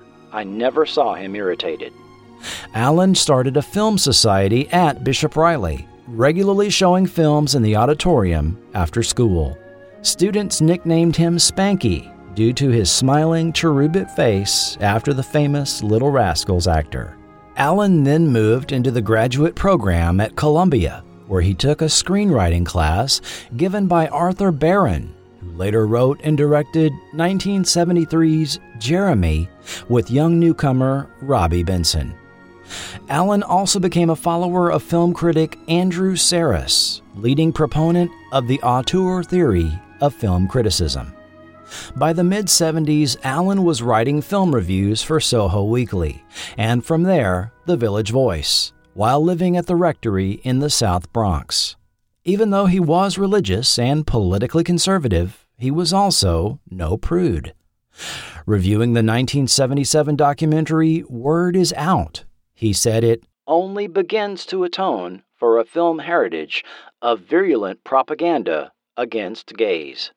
He noted the sexuality of both Sissy Spacek and Natasha Kinski in reviews, even relating a dream he had about Kinski to voice intern Kent Jones. Reviewing 1977's Desperate Living, he called John Waters a driven, integral stylist. He profiled both George Romero and Richard Rubinstein for the 1979 Village Voice article, Knight of the Living Dead, spelled K N I G H T. In the piece, Allen decried what he called the rise of the corporate movie in what was now the blockbuster age, while admiring the practices of the Laurel crew, which would use profitable ventures to fund the films they really wanted to make. Allen noted Romero was redefining his own terms what it means to be a truly independent commercial filmmaker. Although he turned down appearing as Friar Tuck in Romero's Knightriders, having lost his reviewing position at The Voice, he found himself part of the Laurel crew. Allen's reviews had often found flaws in story structure and pacing. Thus, he was fittingly put in charge of coordinating the writing for Tales from the Darkside, working out of Laurel's New York offices. Sadly, his two carnal habits of chain smoking extra long more cigarettes and consuming junk food on the go caught up with him. One September morning, Brother Allen was not present at morning prayer. The brothers found that he had died in his room overnight at 50 years of age. He had passed during production of Monsters' fourth episode, and a credit dedicating the series to him was placed at the end of every episode, starting with the third. The New York Film Critics Circle also recognized him with a special posthumous award. He was laid to rest at the Brothers Cemetery on the St. Joseph's campus behind the House of Studies, not far from where he and best friend Joe once grew horse corn. Neil Stevens began writing screenplays when he was 13 years old, as he explained to interviewer Brock Swinson last year. I have been writing for a long, long time, back before there were even screenwriting books. I think I bought an old Star Trek episode, which was totally inappropriate as a screenwriting guide. You could order screenplays back then, but they were written after the fact, so they were not at all useful. After graduating from NYU, he managed to get a meeting to pitch stories for a new series. I wrote up all these pitches for monsters, and I had another idea that wasn't written down, but I was in there, so I pitched that idea. That was my first sale, and it turned out to be the premiere episode. Following Tom Allen's unexpected death, his position on Monsters was filled by Neil Stevens. A few years after Monsters, Stevens graduated to writing screenplays for Charles Band's Full Moon Entertainment and Pulse Pounders video labels under the pseudonym Benjamin Carr. Zarkorr the Invader, Head of the Family, Mystery Monsters, The Creeps, Johnny Mysto, Boy Wizard, and Talisman are some that you may remember sitting on the shelves of your local video store. In 2001, he was one of the writers of Warner Brothers' remake of 13 Ghosts. Writer Edithe Swensen had previously written 10 episodes of Tales from the Darkside before contributing 6 episodes of Monsters. An English teacher who had just moved with her husband and two young children to upstate New York, they were having a tough time making ends meet. When an episode of Tales from the Darkside came on, this gave her an idea, as she told Jamie Bernard in 1991. I watched the show, and although I had never written a screenplay before, I said to myself, I can do that. And I did. Swensen was not a complete amateur, however. Years earlier, she had written a children's fantasy novel while living in Tangiers, and she had always been fascinated by supernatural tales. One of the earliest books I stole out of my mother's bedroom was some Edgar Allan Poe short stories when I was eight, and they affected me. And of course, The Twilight Zone probably warped my mind. I'm attracted to the supernatural where it intersects with universal human desires to plunge beyond the limit. Everyone's got a dark side, maybe domination fantasies, maybe something else, but we leash them, we repress them. The stories I want to write explore the people who unleash these fantasies, whose passion is so big that they're willing to damn themselves in order to consummate it. Assisted by Laurel's Tom Allen, she submitted her first script on spec, which was produced as Darkside episode Strange Love, a vampire love story. As she worked on three more episodes, she found herself an agent and got a deal with Universal. Swensen's Monsters episodes were The Vampire Hunter and Cocoon, Season 2's Love Hurts, and for Season 3, A New Woman, Desirable Alien, and Household Gods. Although that last one had the ending changed by Monsters producers.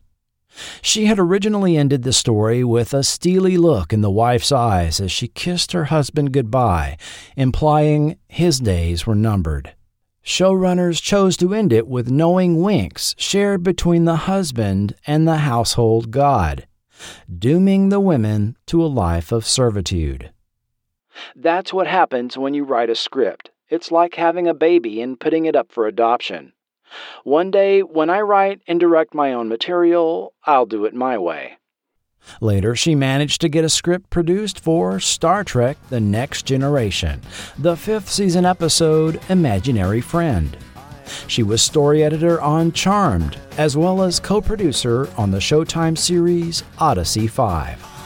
She's also written 10 TV movies since 1993. The husband and wife writing team of Bob Schneider and Peg Haller contributed five episodes. They enjoyed working on monsters, but it presented some challenges, as they told David Everett in 1989. Bob Schneider. It's sort of like working in the old B movie era. I used to love those movies, that kind of stuff that was shot in five days for $200. One of the things that's great about Monsters is it's good for writers. Because of the limited special effects and the limited sets, a lot of it has to be done with dialogue and characters. Peg Haller. You have to pace things, so you have the hook in the first act, and you end the second act with a kind of Shrek that'll keep people going to the third act. Their first season contribution was Parents from Space, where the rats took over a girl's parents. Second season's Rerun with the undead movie star. Jar, where the mason jar held quite a surprise. And third season's Small Blessings with the mutant baby, along with the young and the headless. Writer D. Emerson Smith did three episodes. A bit of research reveals D. Emerson Smith is also David E. Smith, makeup effects artist on films such as Friday the 13th Part 2, Amityville 3D, Chud, and Day of the Dead. His last name is hardly coincidental. He is the son of makeup artist Dick Smith, who had provided effects for Way Out. Following in his father's footsteps, the younger Smith pursued a career in makeup effects, but found the chemicals involved in epoxies and urethane foam gave him chemical poisoning to the point where he had to be hospitalized.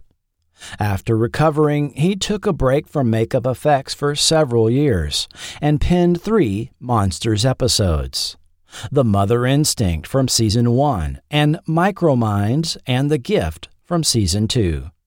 His makeup effects experience was most valuable in writing scripts, telling Fangoria in 1989 I don't write anything that can't be done. This is one of the most complex shoots that they've done here, but it's still doable within four days. Following over a six year break, he dipped his toe back into doing makeup effects for several more films, including Pulp Fiction and theme park attraction Extraterrestrial Alien Encounter, which ran for over eight years at the Magic Kingdom's Tomorrowland at Walt Disney World. Writer F. Paul Wilson had penned the 1981 novel The Keep, which was adapted into a 1983 feature film. Through the publishing world, he knew Tom Allen, who called one night to compliment Wilson on his recent novel, The Touch. Wilson was invited to the Laurel offices in New York, where it was proposed he contribute a story for the upcoming Monsters series. The writing restrictions of Monsters' specific format had him come up with a completely new story, a sci fi monster tale he had never put to paper. He sat down to write out a one page treatment and sent it over to Laurel the next morning. A week later, Allen called with story notes to tweak the story closer to the Monsters format. And then, the Writers Guild of America went on strike. The writers walked out in March, calling the producer's contract offer ridiculous. But no one knew it would become one of the longest strikes in the history of the industry. And something that should sound very familiar to listeners at issue was residuals for reruns in an era where viewers were increasingly shifting over to cable TV. For five months, Monsters producers could not even discuss the script with Wilson. But when the strike ended, he joined the guild and had the script ready. Or so he thought. The Monsters rule of no exteriors was a sticking point, as he points out in a forum post on his official website. Soon I had a contract and was duking it out with Laurel about a third set. I wanted the penultimate scene to play out on the front steps of the library during a gentle snowfall. No exteriors, they told me.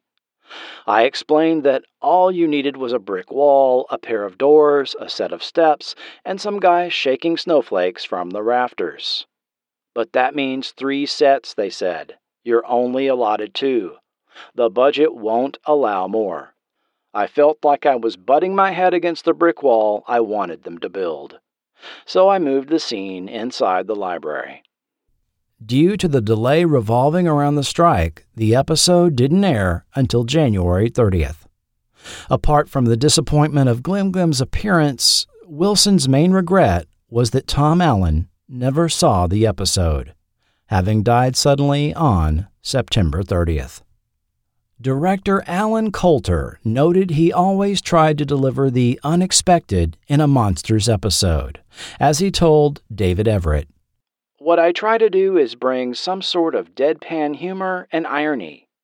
I don't think that's usually expected in this sort of programming. I've also tried to cast these shows as close to feature style casting as I could, and then direct in a way that the performances are really low key, as opposed to over the top. I've been trying to give these episodes a sense of reality so that you buy what you're seeing. Coulter went on to helm episodes of miniseries Stephen King's Golden Years, Millennium, The Sopranos, and the 2006 feature film Hollywoodland. Michael Gornick rose from being a director in the first season to producer in seasons 2 and 3, working out of the New York studio. Associated with Laurel since 1973, he came up through the ranks, from cinematographer on Martin to director of Creepshow 2, and then on episodes of Tales from the Darkside and Monsters. For season two of Monsters, he took over production at the New York studios and tried to keep the production fresh as it entered its second year, telling Fangoria in 1989 what I try to do personally this year, in terms of the program's visual quality, is mix in a lot more directors of photography. I also try to stress that we don't have too many directorial repeats, and that we try to look at a greater number of different set designers.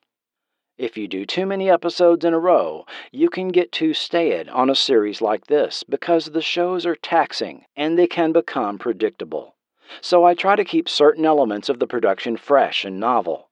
Even in terms of special effects makeup, even though we're relying on John Dodds to a certain extent in the beginning, we did intersperse him with Paul Riley and Kevin Haney, and hopefully we'll do more of that with people like Richard Alonzo and John Bisson.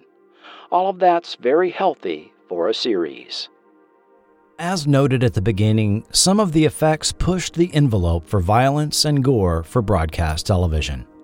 As noted by Michael Gornick to interviewer David Zulkin, the difference with Monsters was that it was produced for syndicated TV, where Luckily, there are currently no strict standards of practice in terms of violence. I live what the show is all about, which is makeup and special effects. Tom Allen had noted the same about Tales from the Darkside in a 1986 interview.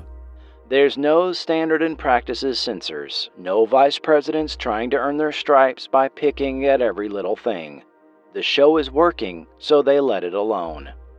There may have been no network broadcast standards department looking over their shoulder, but watchdog groups were indeed complaining about the level of violence in syndicated TV. For two years, Freddy's Nightmares and Friday the 13th the series were called the most violent shows on TV by groups like the National Coalition on Television Violence.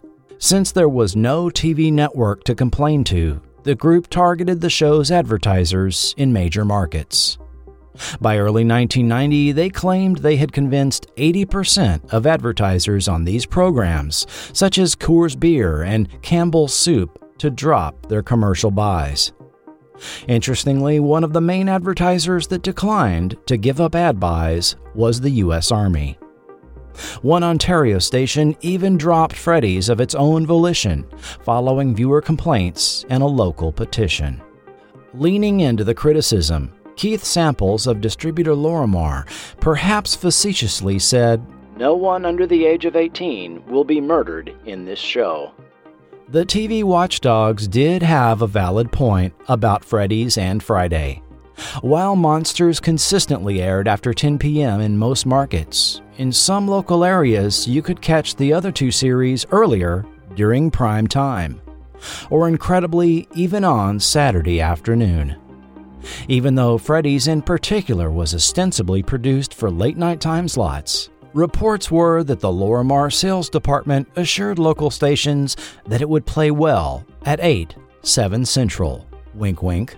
Thus, stations like Baltimore's UHF Channel 20 aired them in a Saturday night prime time programming block, along with the Paramount produced War of the Worlds, another series that regularly featured violence and body horror on par with R rated films of the era. By 1991, with all three of these shows no longer in production, the Watchdog Group seemed to move on to primarily complain about Saturday morning TV, with their crosshairs on the animated Attack of the Killer Tomatoes.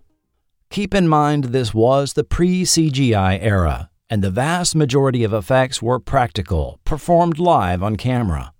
While a few episodes used stop motion or video effects done in post production, the non humanoid creatures of monsters were largely the physical creations of talented special effects artists, using materials like latex, clay, or foam rubber, manipulated with wires, air bladders, or the hidden hands of effects crew. Actors could be transformed using makeup facial appliances, and squibs that oozed blood or slime. With the effects desired caught live on film, this reduced the time needed for post production. Like other syndicated series at the time, Monsters was filmed in 16 mm instead of 35 mm for budgetary concerns, but took advantage of new technology to edit digitally. Ever since Robert W. Paul edited two shots together for the comedy short Come Along, Do in 1898, film editing had involved the physical cutting and splicing of film. The practice of film editing gave rise to the non linear order of scene filming, allowing production and logistical considerations to determine the order in which scenes are filmed. Digital editing systems released in the mid 80s then added the capability of non linear film editing. In 1985, UK based Quantel released the Harry, the first all digital video editing and effects compositing system. Using a hard drive array, the Harry produced a display representing three vertical film strips.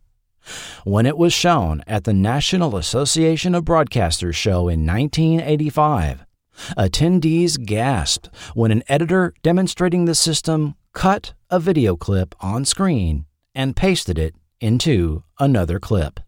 Editing would never be the same. Although Monsters worked with a very limited budget compared to other horror themed shows, on occasion the budget was adjusted to allow for more complex makeup effects, and for the second season was increased, as Richard P. Rubinstein told Fangoria in 1989. We're doing a little bit more in the makeup effects area than we did in the first year. I'd say that from a production value standpoint, there may be 20% more emphasis on makeup effects this year. At the very beginning, to give the fledgling show an air of legitimacy, producers turned to the same special effects makeup master who had worked on Way Out some 27 years earlier. Dick Smith was brought in to work on the first episode, The Fever Man.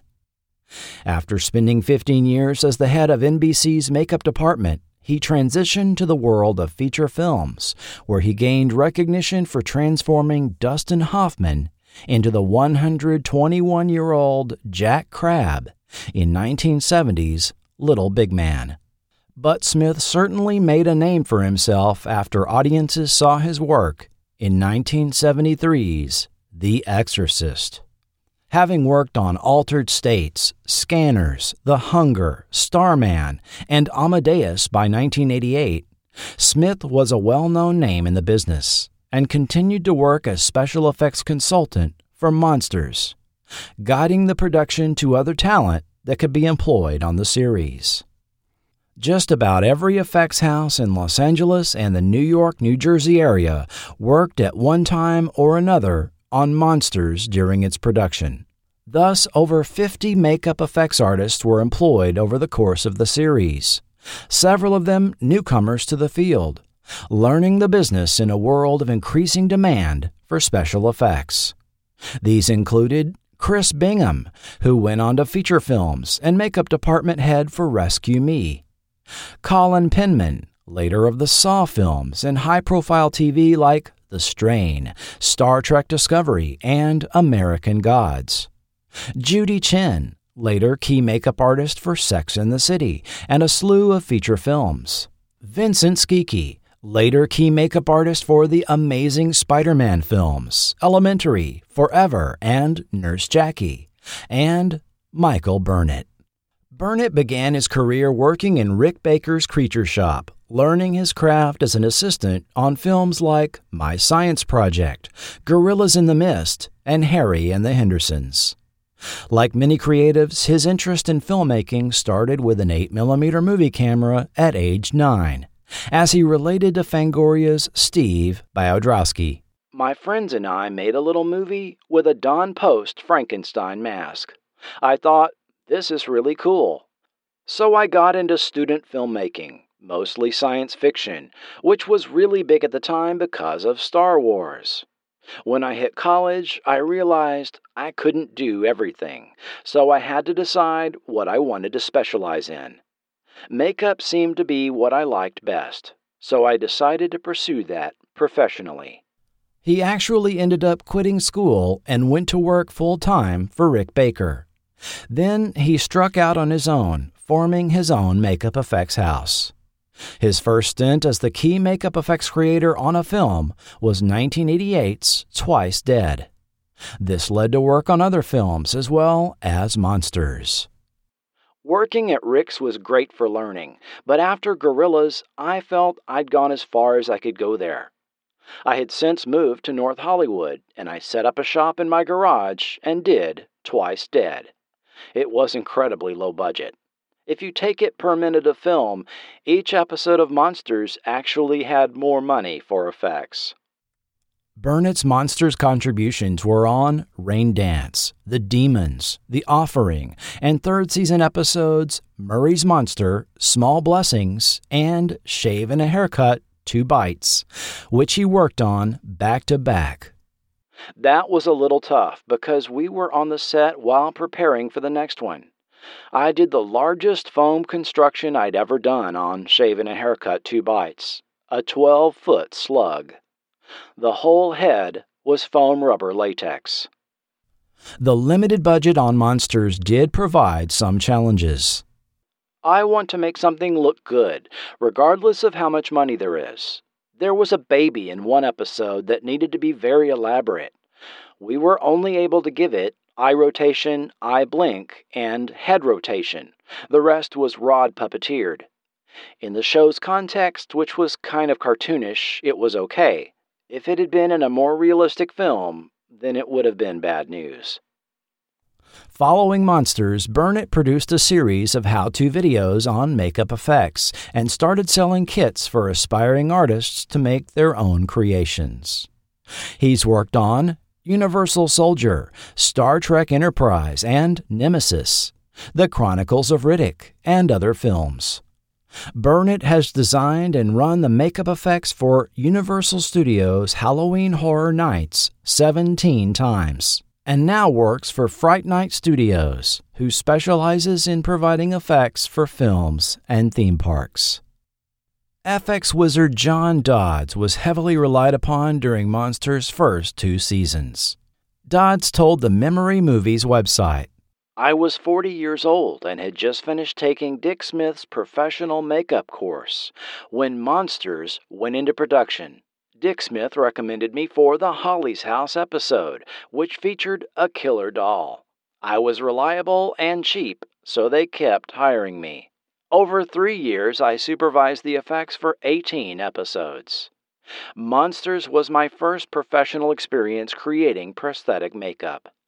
I was used to low budgets, having grown up in the do it yourself world of Don Dohler type ultra low budget filmmaking. Dodd's first assignment was to bring to life Dick Smith's design for Holly the Killer Doll in Holly's house. Three days later, he was called back to create a bee monster for New York Honey. For The Mother Instinct, Dodds had to put together 13 constructions, which included several 18 inch mechanical worms and a 12 foot long mother creature constructed around an air conditioning duct. In the climax, where the worm devours the greedy son in law, Dodds himself doubled for actor Tom Gilroy. Dodds elaborated on the Monsters production style. Monsters may have been the most cheaply produced anthology series of all time. The executive's compensation ate most of the budget, leaving little for actual production. It was only through the heroic efforts of producers, directors, and crew that anything any good ever reached the screen. The budget was so low that when props were needed, series producer Jan Saunders would sometimes bring in furnishings from her house to dress the set with. This was also commented on by Todd Masters, who provided the demon makeup for Refugee. I remember first noticing how low budget this Monsters show was when first going into their offices for a meeting. It was in a crappy part of Hollywood, back when there were good parts of Hollywood, and they were all packed into this little space with offices and stages. I noticed that they were making fake rocks out of used cardboard boxes and weird stuff like this. It just screamed cheap. His next comments may shed some light on one way costs were kept so low. The production, for some reason, had made a mandate that each episode's makeup effects was to be done by a different company. So everyone came through these offices. Makeup Effects was in its heyday, and we were rock stars.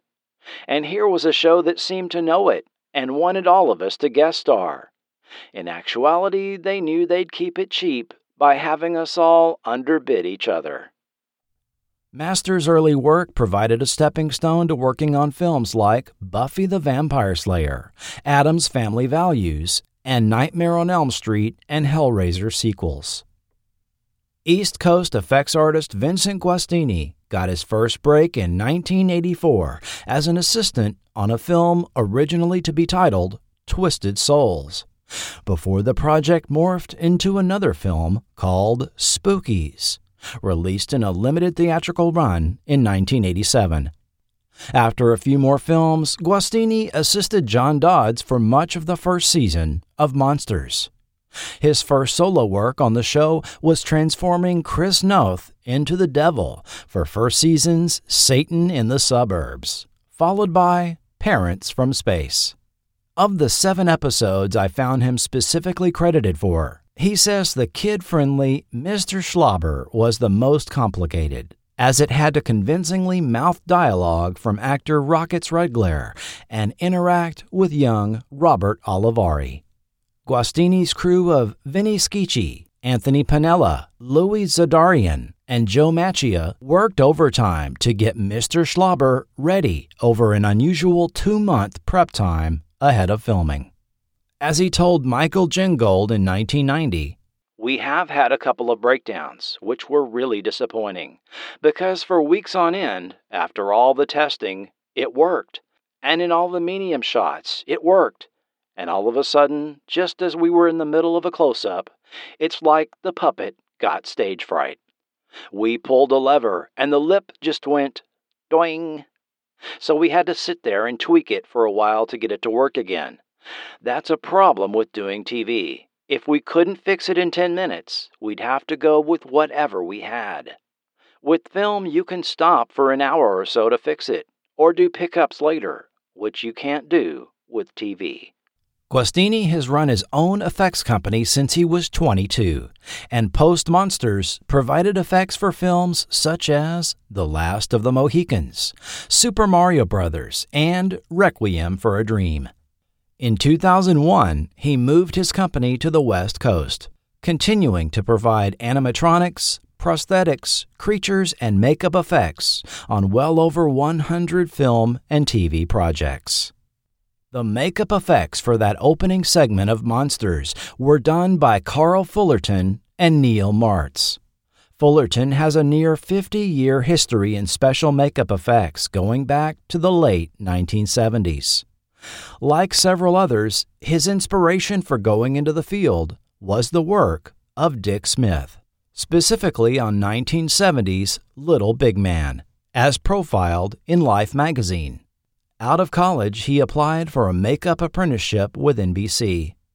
One of his earliest creations was the Conehead family for Saturday Night Live. By the mid 70s, Smith recommended him to Stan Winston for work on 1978's The Wiz. From there, he progressed to work on 80s classics Altered States, Wolfen, The Hunger, and the Friday the 13th films. He still works in the business, most recently on the Equalizer films with Denzel Washington. Neil Martz's credits go back to 1983's Spasms and Amityville 3D. He has since worked with Fullerton on at least 15 projects, including My Demon Lover, Warlock, and The Silence of the Lambs. Martz is a talented sculptor whose work in bronze is award winning and his pieces have been used for commercial items such as busts of Elvis and John Wayne and historical figures for the Franklin Mint. The series' music theme was composed by Donald Rubinstein under the supervision of Robert Harari. Robert Harari is a music producer and sound designer that has worked on multiple Grammy nominated albums and has worked with Gregory Hines. Barbra Streisand, Spike Lee, and others on live productions and films. Donald Rubinstein is the brother of show creator Richard P. Rubinstein and composed music for feature films like George Romero's Martin, included in Mojo's list of the top 100 soundtracks of all time. Romero's Knightriders. Tales from the Darkside, the movie, as well as the original TV series that inspired the film.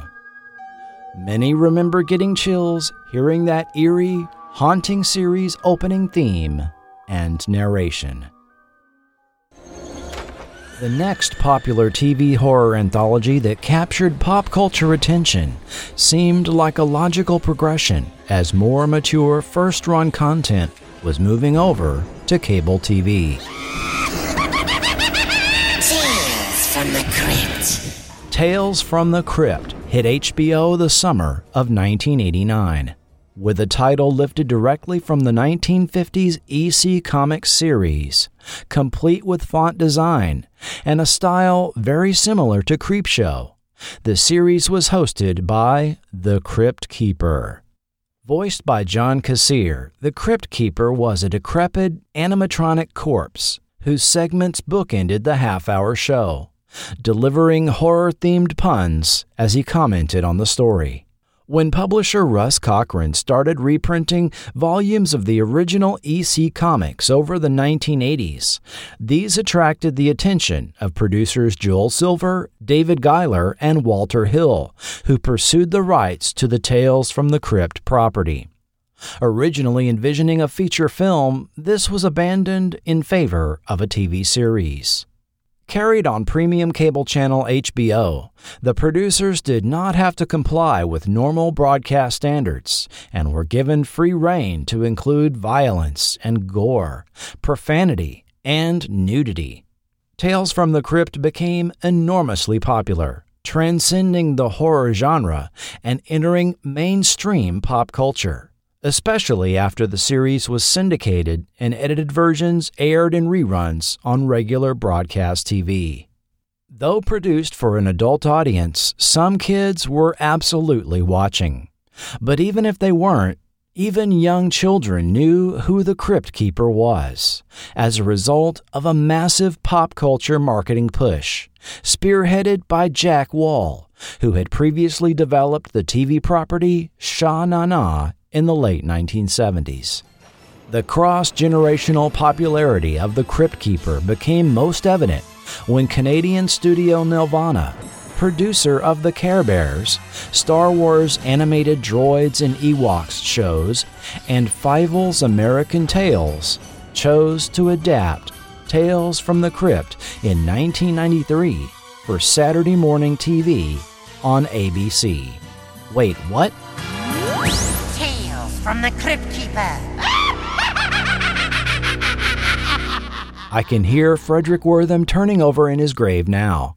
Yes, maybe it was kid friendly horror, and the appearance of the Crypt Keeper himself was heavily watered down. But these were some of the very same stories related in William Gaines' The Vault of Horror, The Haunt of Fear, and Tales from the Crypt comics that had disturbed Congress enough to hold hearings over them in 1954.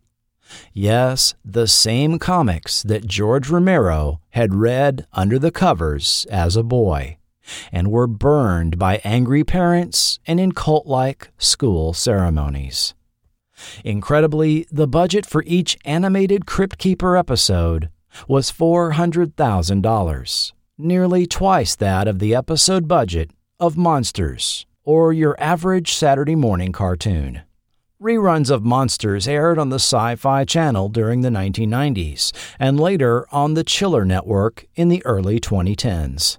In an era when home video releases of television shows was not all that common, select episodes were released on VHS by World Vision Home Video. Finally, the entire series was officially released on DVD in 2014 by Sony Pictures Home Entertainment. Although now out of print, the first season is available to watch free on Tubi and the Roku channel. Seasons 2 and 3 are easily found on the Internet Archive and YouTube. George Romero ended up remaking his 1968 original with 1990's Night of the Living Dead, directed by longtime cohort Tom Savini. But five years earlier, the same summer his third zombie film, Day of the Dead, hit theaters. It found competition in Dan O'Bannon's The Return of the Living Dead. The Return of the Living Dead. Released in August 1985, Return of the Living Dead was a sort of illegitimate sequel to the 1968 classic. Return had its origins in that original film as Romero collaborator and co writer John Russo split away and formed his own production company, retaining the Living Dead portion of the title for future works, while Romero kept the Of the Dead titling. Russo wrote Return of the Living Dead as a follow up novel to the original 1968 story, but a direct film adaptation fell through. Dan O'Bannon then came on to rework the screenplay and take over as director. Adding a significant amount of humor and over the top gore, Return of the Living Dead was marketed as a punk rock zombie comedy and contributed the horror trope of zombies specifically desiring to eat brains, something that became so connected with the depiction of zombies in popular media that it made it into The Simpsons in 1992. Chapter 8 Let's Talk Zombies. If a zombie bites you, you become a zombie. You must walk the earth feeding on the brains of the living until the spell is broken. They're my family. Take me, take me.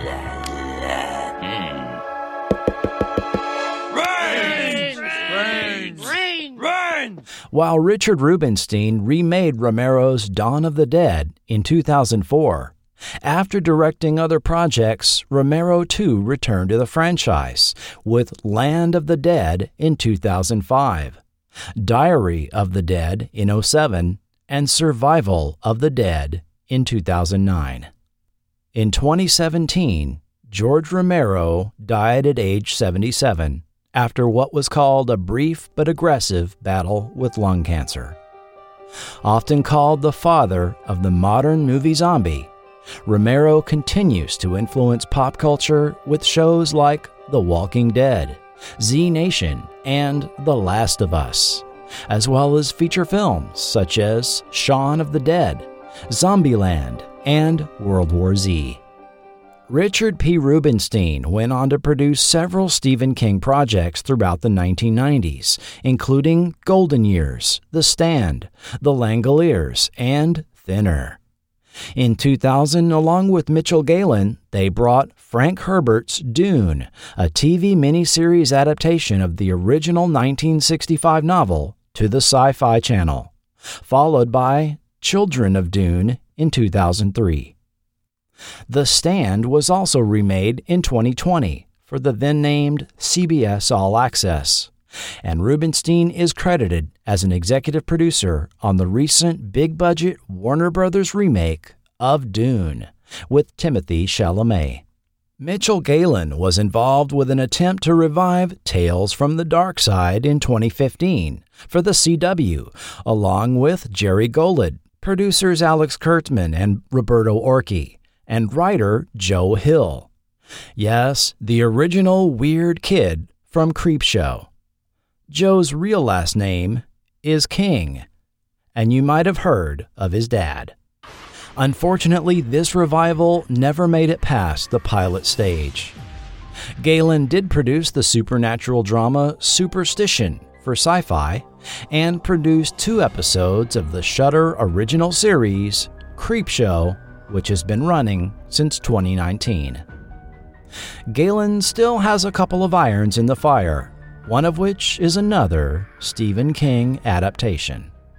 Dick Smith nicknamed the Godfather of Makeup, in November 2011 was honored by the Motion Picture Academy with an honorary Oscar in a presentation conducted by Rick Baker in recognition of his life's work.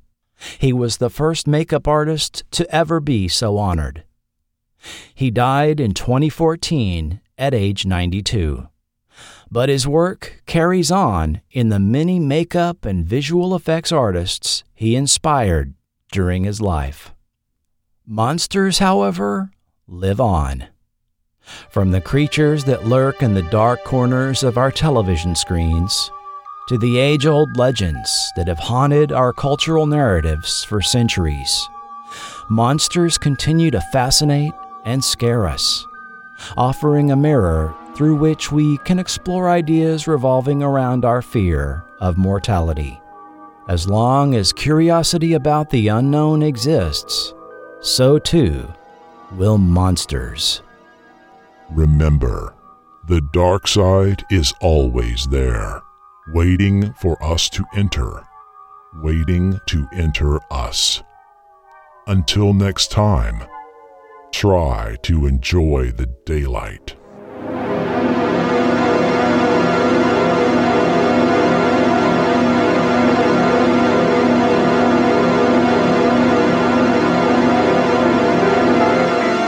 Next time on Forgotten TV. It may have been one of the oddest entries of 1970s live action Saturday morning TV. For 19 weeks in 1974, third season Star Trek producer Fred Freiberger and Hanna-Barbera brought a serious attempt at educational TV to ABC as Burgess Meredith narrated the adventures of a family of primitive man during the Ice Age. They were fighting for survival in the savage, prehistoric world. Join me as we explore Korg, 70,000 BC. That's next time on Forgotten TV. Forgotten TV is an independent, listener supported podcast and is now found on Spotify. You can even connect your Spotify and Patreon accounts and subscribe to the exclusive supporter podcast feed. Support the podcast through Patreon or PayPal, and you can become a producer of the show. You could also support the show at no cost by taking a moment to leave a review on Apple Podcasts. There's only been four reviews in the last two and a half years. If you've enjoyed this year's extensive considerations of Grizzly Adams, V, the history of the MPAA ratings, and Saturday morning TV, consider leaving a review. Forgotten TV is executive produced by Will Welton, Doc Pinko, Joshua Driscoll, Ron, Kenny Siegel, and Tony Cook. With producers Julio Capa, K.L. Young, Trevor Pearson, Mark Hadley, and John Malcolm. And of course, thanks to all who support at the $1 and $2 levels. Forgotten TV is not affiliated with or authorized by Laurel Entertainment, Tribune Entertainment, Entertainment One Limited, or any production company or network involved in the making of any TV show or film mentioned in this podcast. Links to Amazon or affiliate, and as an Amazon associate, Forgotten TV earns royalties from qualifying purchases made. All characters and series mentioned are the property of their respective copyright holders, and no infringement is intended. Audio clips included are for the purposes of historical context, review, commentary, and criticism only, and are not intended to infringe. Additional audio used under license by Epidemic Sound. If you need music for your podcast or YouTube channel, check out Epidemic Sound, link in the show notes. This podcast is copyright 2023 Forgotten TV Media. The views and opinions expressed by guests and quoted sources are their own and may not reflect the opinion of Forgotten TV Media, its patrons, or any future sponsors. This podcast is intended for entertainment purposes only. Information presented is based on a combination of first hand personal accounts, period news media, books, and high quality online sources. While reasonable effort has been made to include only factual information, Forgotten TV Media cannot guarantee the accuracy of every detail included and makes no representations or warranties for the content in this podcast and cannot be held liable for errors or omissions. I'd like to take this opportunity to acknowledge the research of Tom Fallows, Nick Pinkerton, John Kenneth Muir, and the enigmatic DVD News Flash of the Memory Movies website and also acknowledge the passing of Monsters effects artist Bill Basso, who died May of this year, gone too soon at age 60, as well as Night Court star Richard Moll, seen on season 2's The Demons, just recently having passed away at age 80. And I'd like to thank the following YouTube channels for making a lot of those audio clips possible Mayday, Killing Moon, movie and video game TV spots, Grindhouse Grooves exploitation soundtracks, Fishman, Laura Corti, The TF2 Sniper, Rotten Tomatoes classic trailers, Derek S., Matt's Productions 12, Crazy About TV, An Octopus, Oak Park Studio, Charmed 1008, Kurloy, Mitternacht Music, the Museum of Classic Chicago Television, Children's Video Library, 80s Then, 80s Now, Rad Mardigan, Morrison AV, Binksy Girl Forever, Lair of Horror, KJ Norman, Classic TV Commercials. Sources of quotes and background information not given directly to Forgotten TV were obtained from the following The books Terror Television, American Series, 1970 to 1999 by John Kenneth Muir. Night of the Living Dead Behind the Scenes by Joe Kane. The articles The Laurel Story, an industrial intersection of authorship, cult film, and independent cinema in an American motion picture production company by Tom Fallows. The Movie Monk by Nick Pinkerton. Fangoria, Horror Spectaculars number 2 and 4, and regular issues 13, 81, 89, 94, and 102. Gore Zone, number 6, Cinefantastique, Volume 15, number 4, and content from the following online sources. Tales from the Crypt, from comic books to television, 2004 DVD special feature, New World Pictures podcast interview with Mitchell Galin, Variety, Den of Geek, UPI Archives, WillWheaton.net, AFI Catalog, Media Funhouse Blog, creative screenwriting, Repairman Jack, F. Paul Wilson's official website, West Side Seattle, Memory Movies, Neil Martz's official website, Lapham's Quarterly.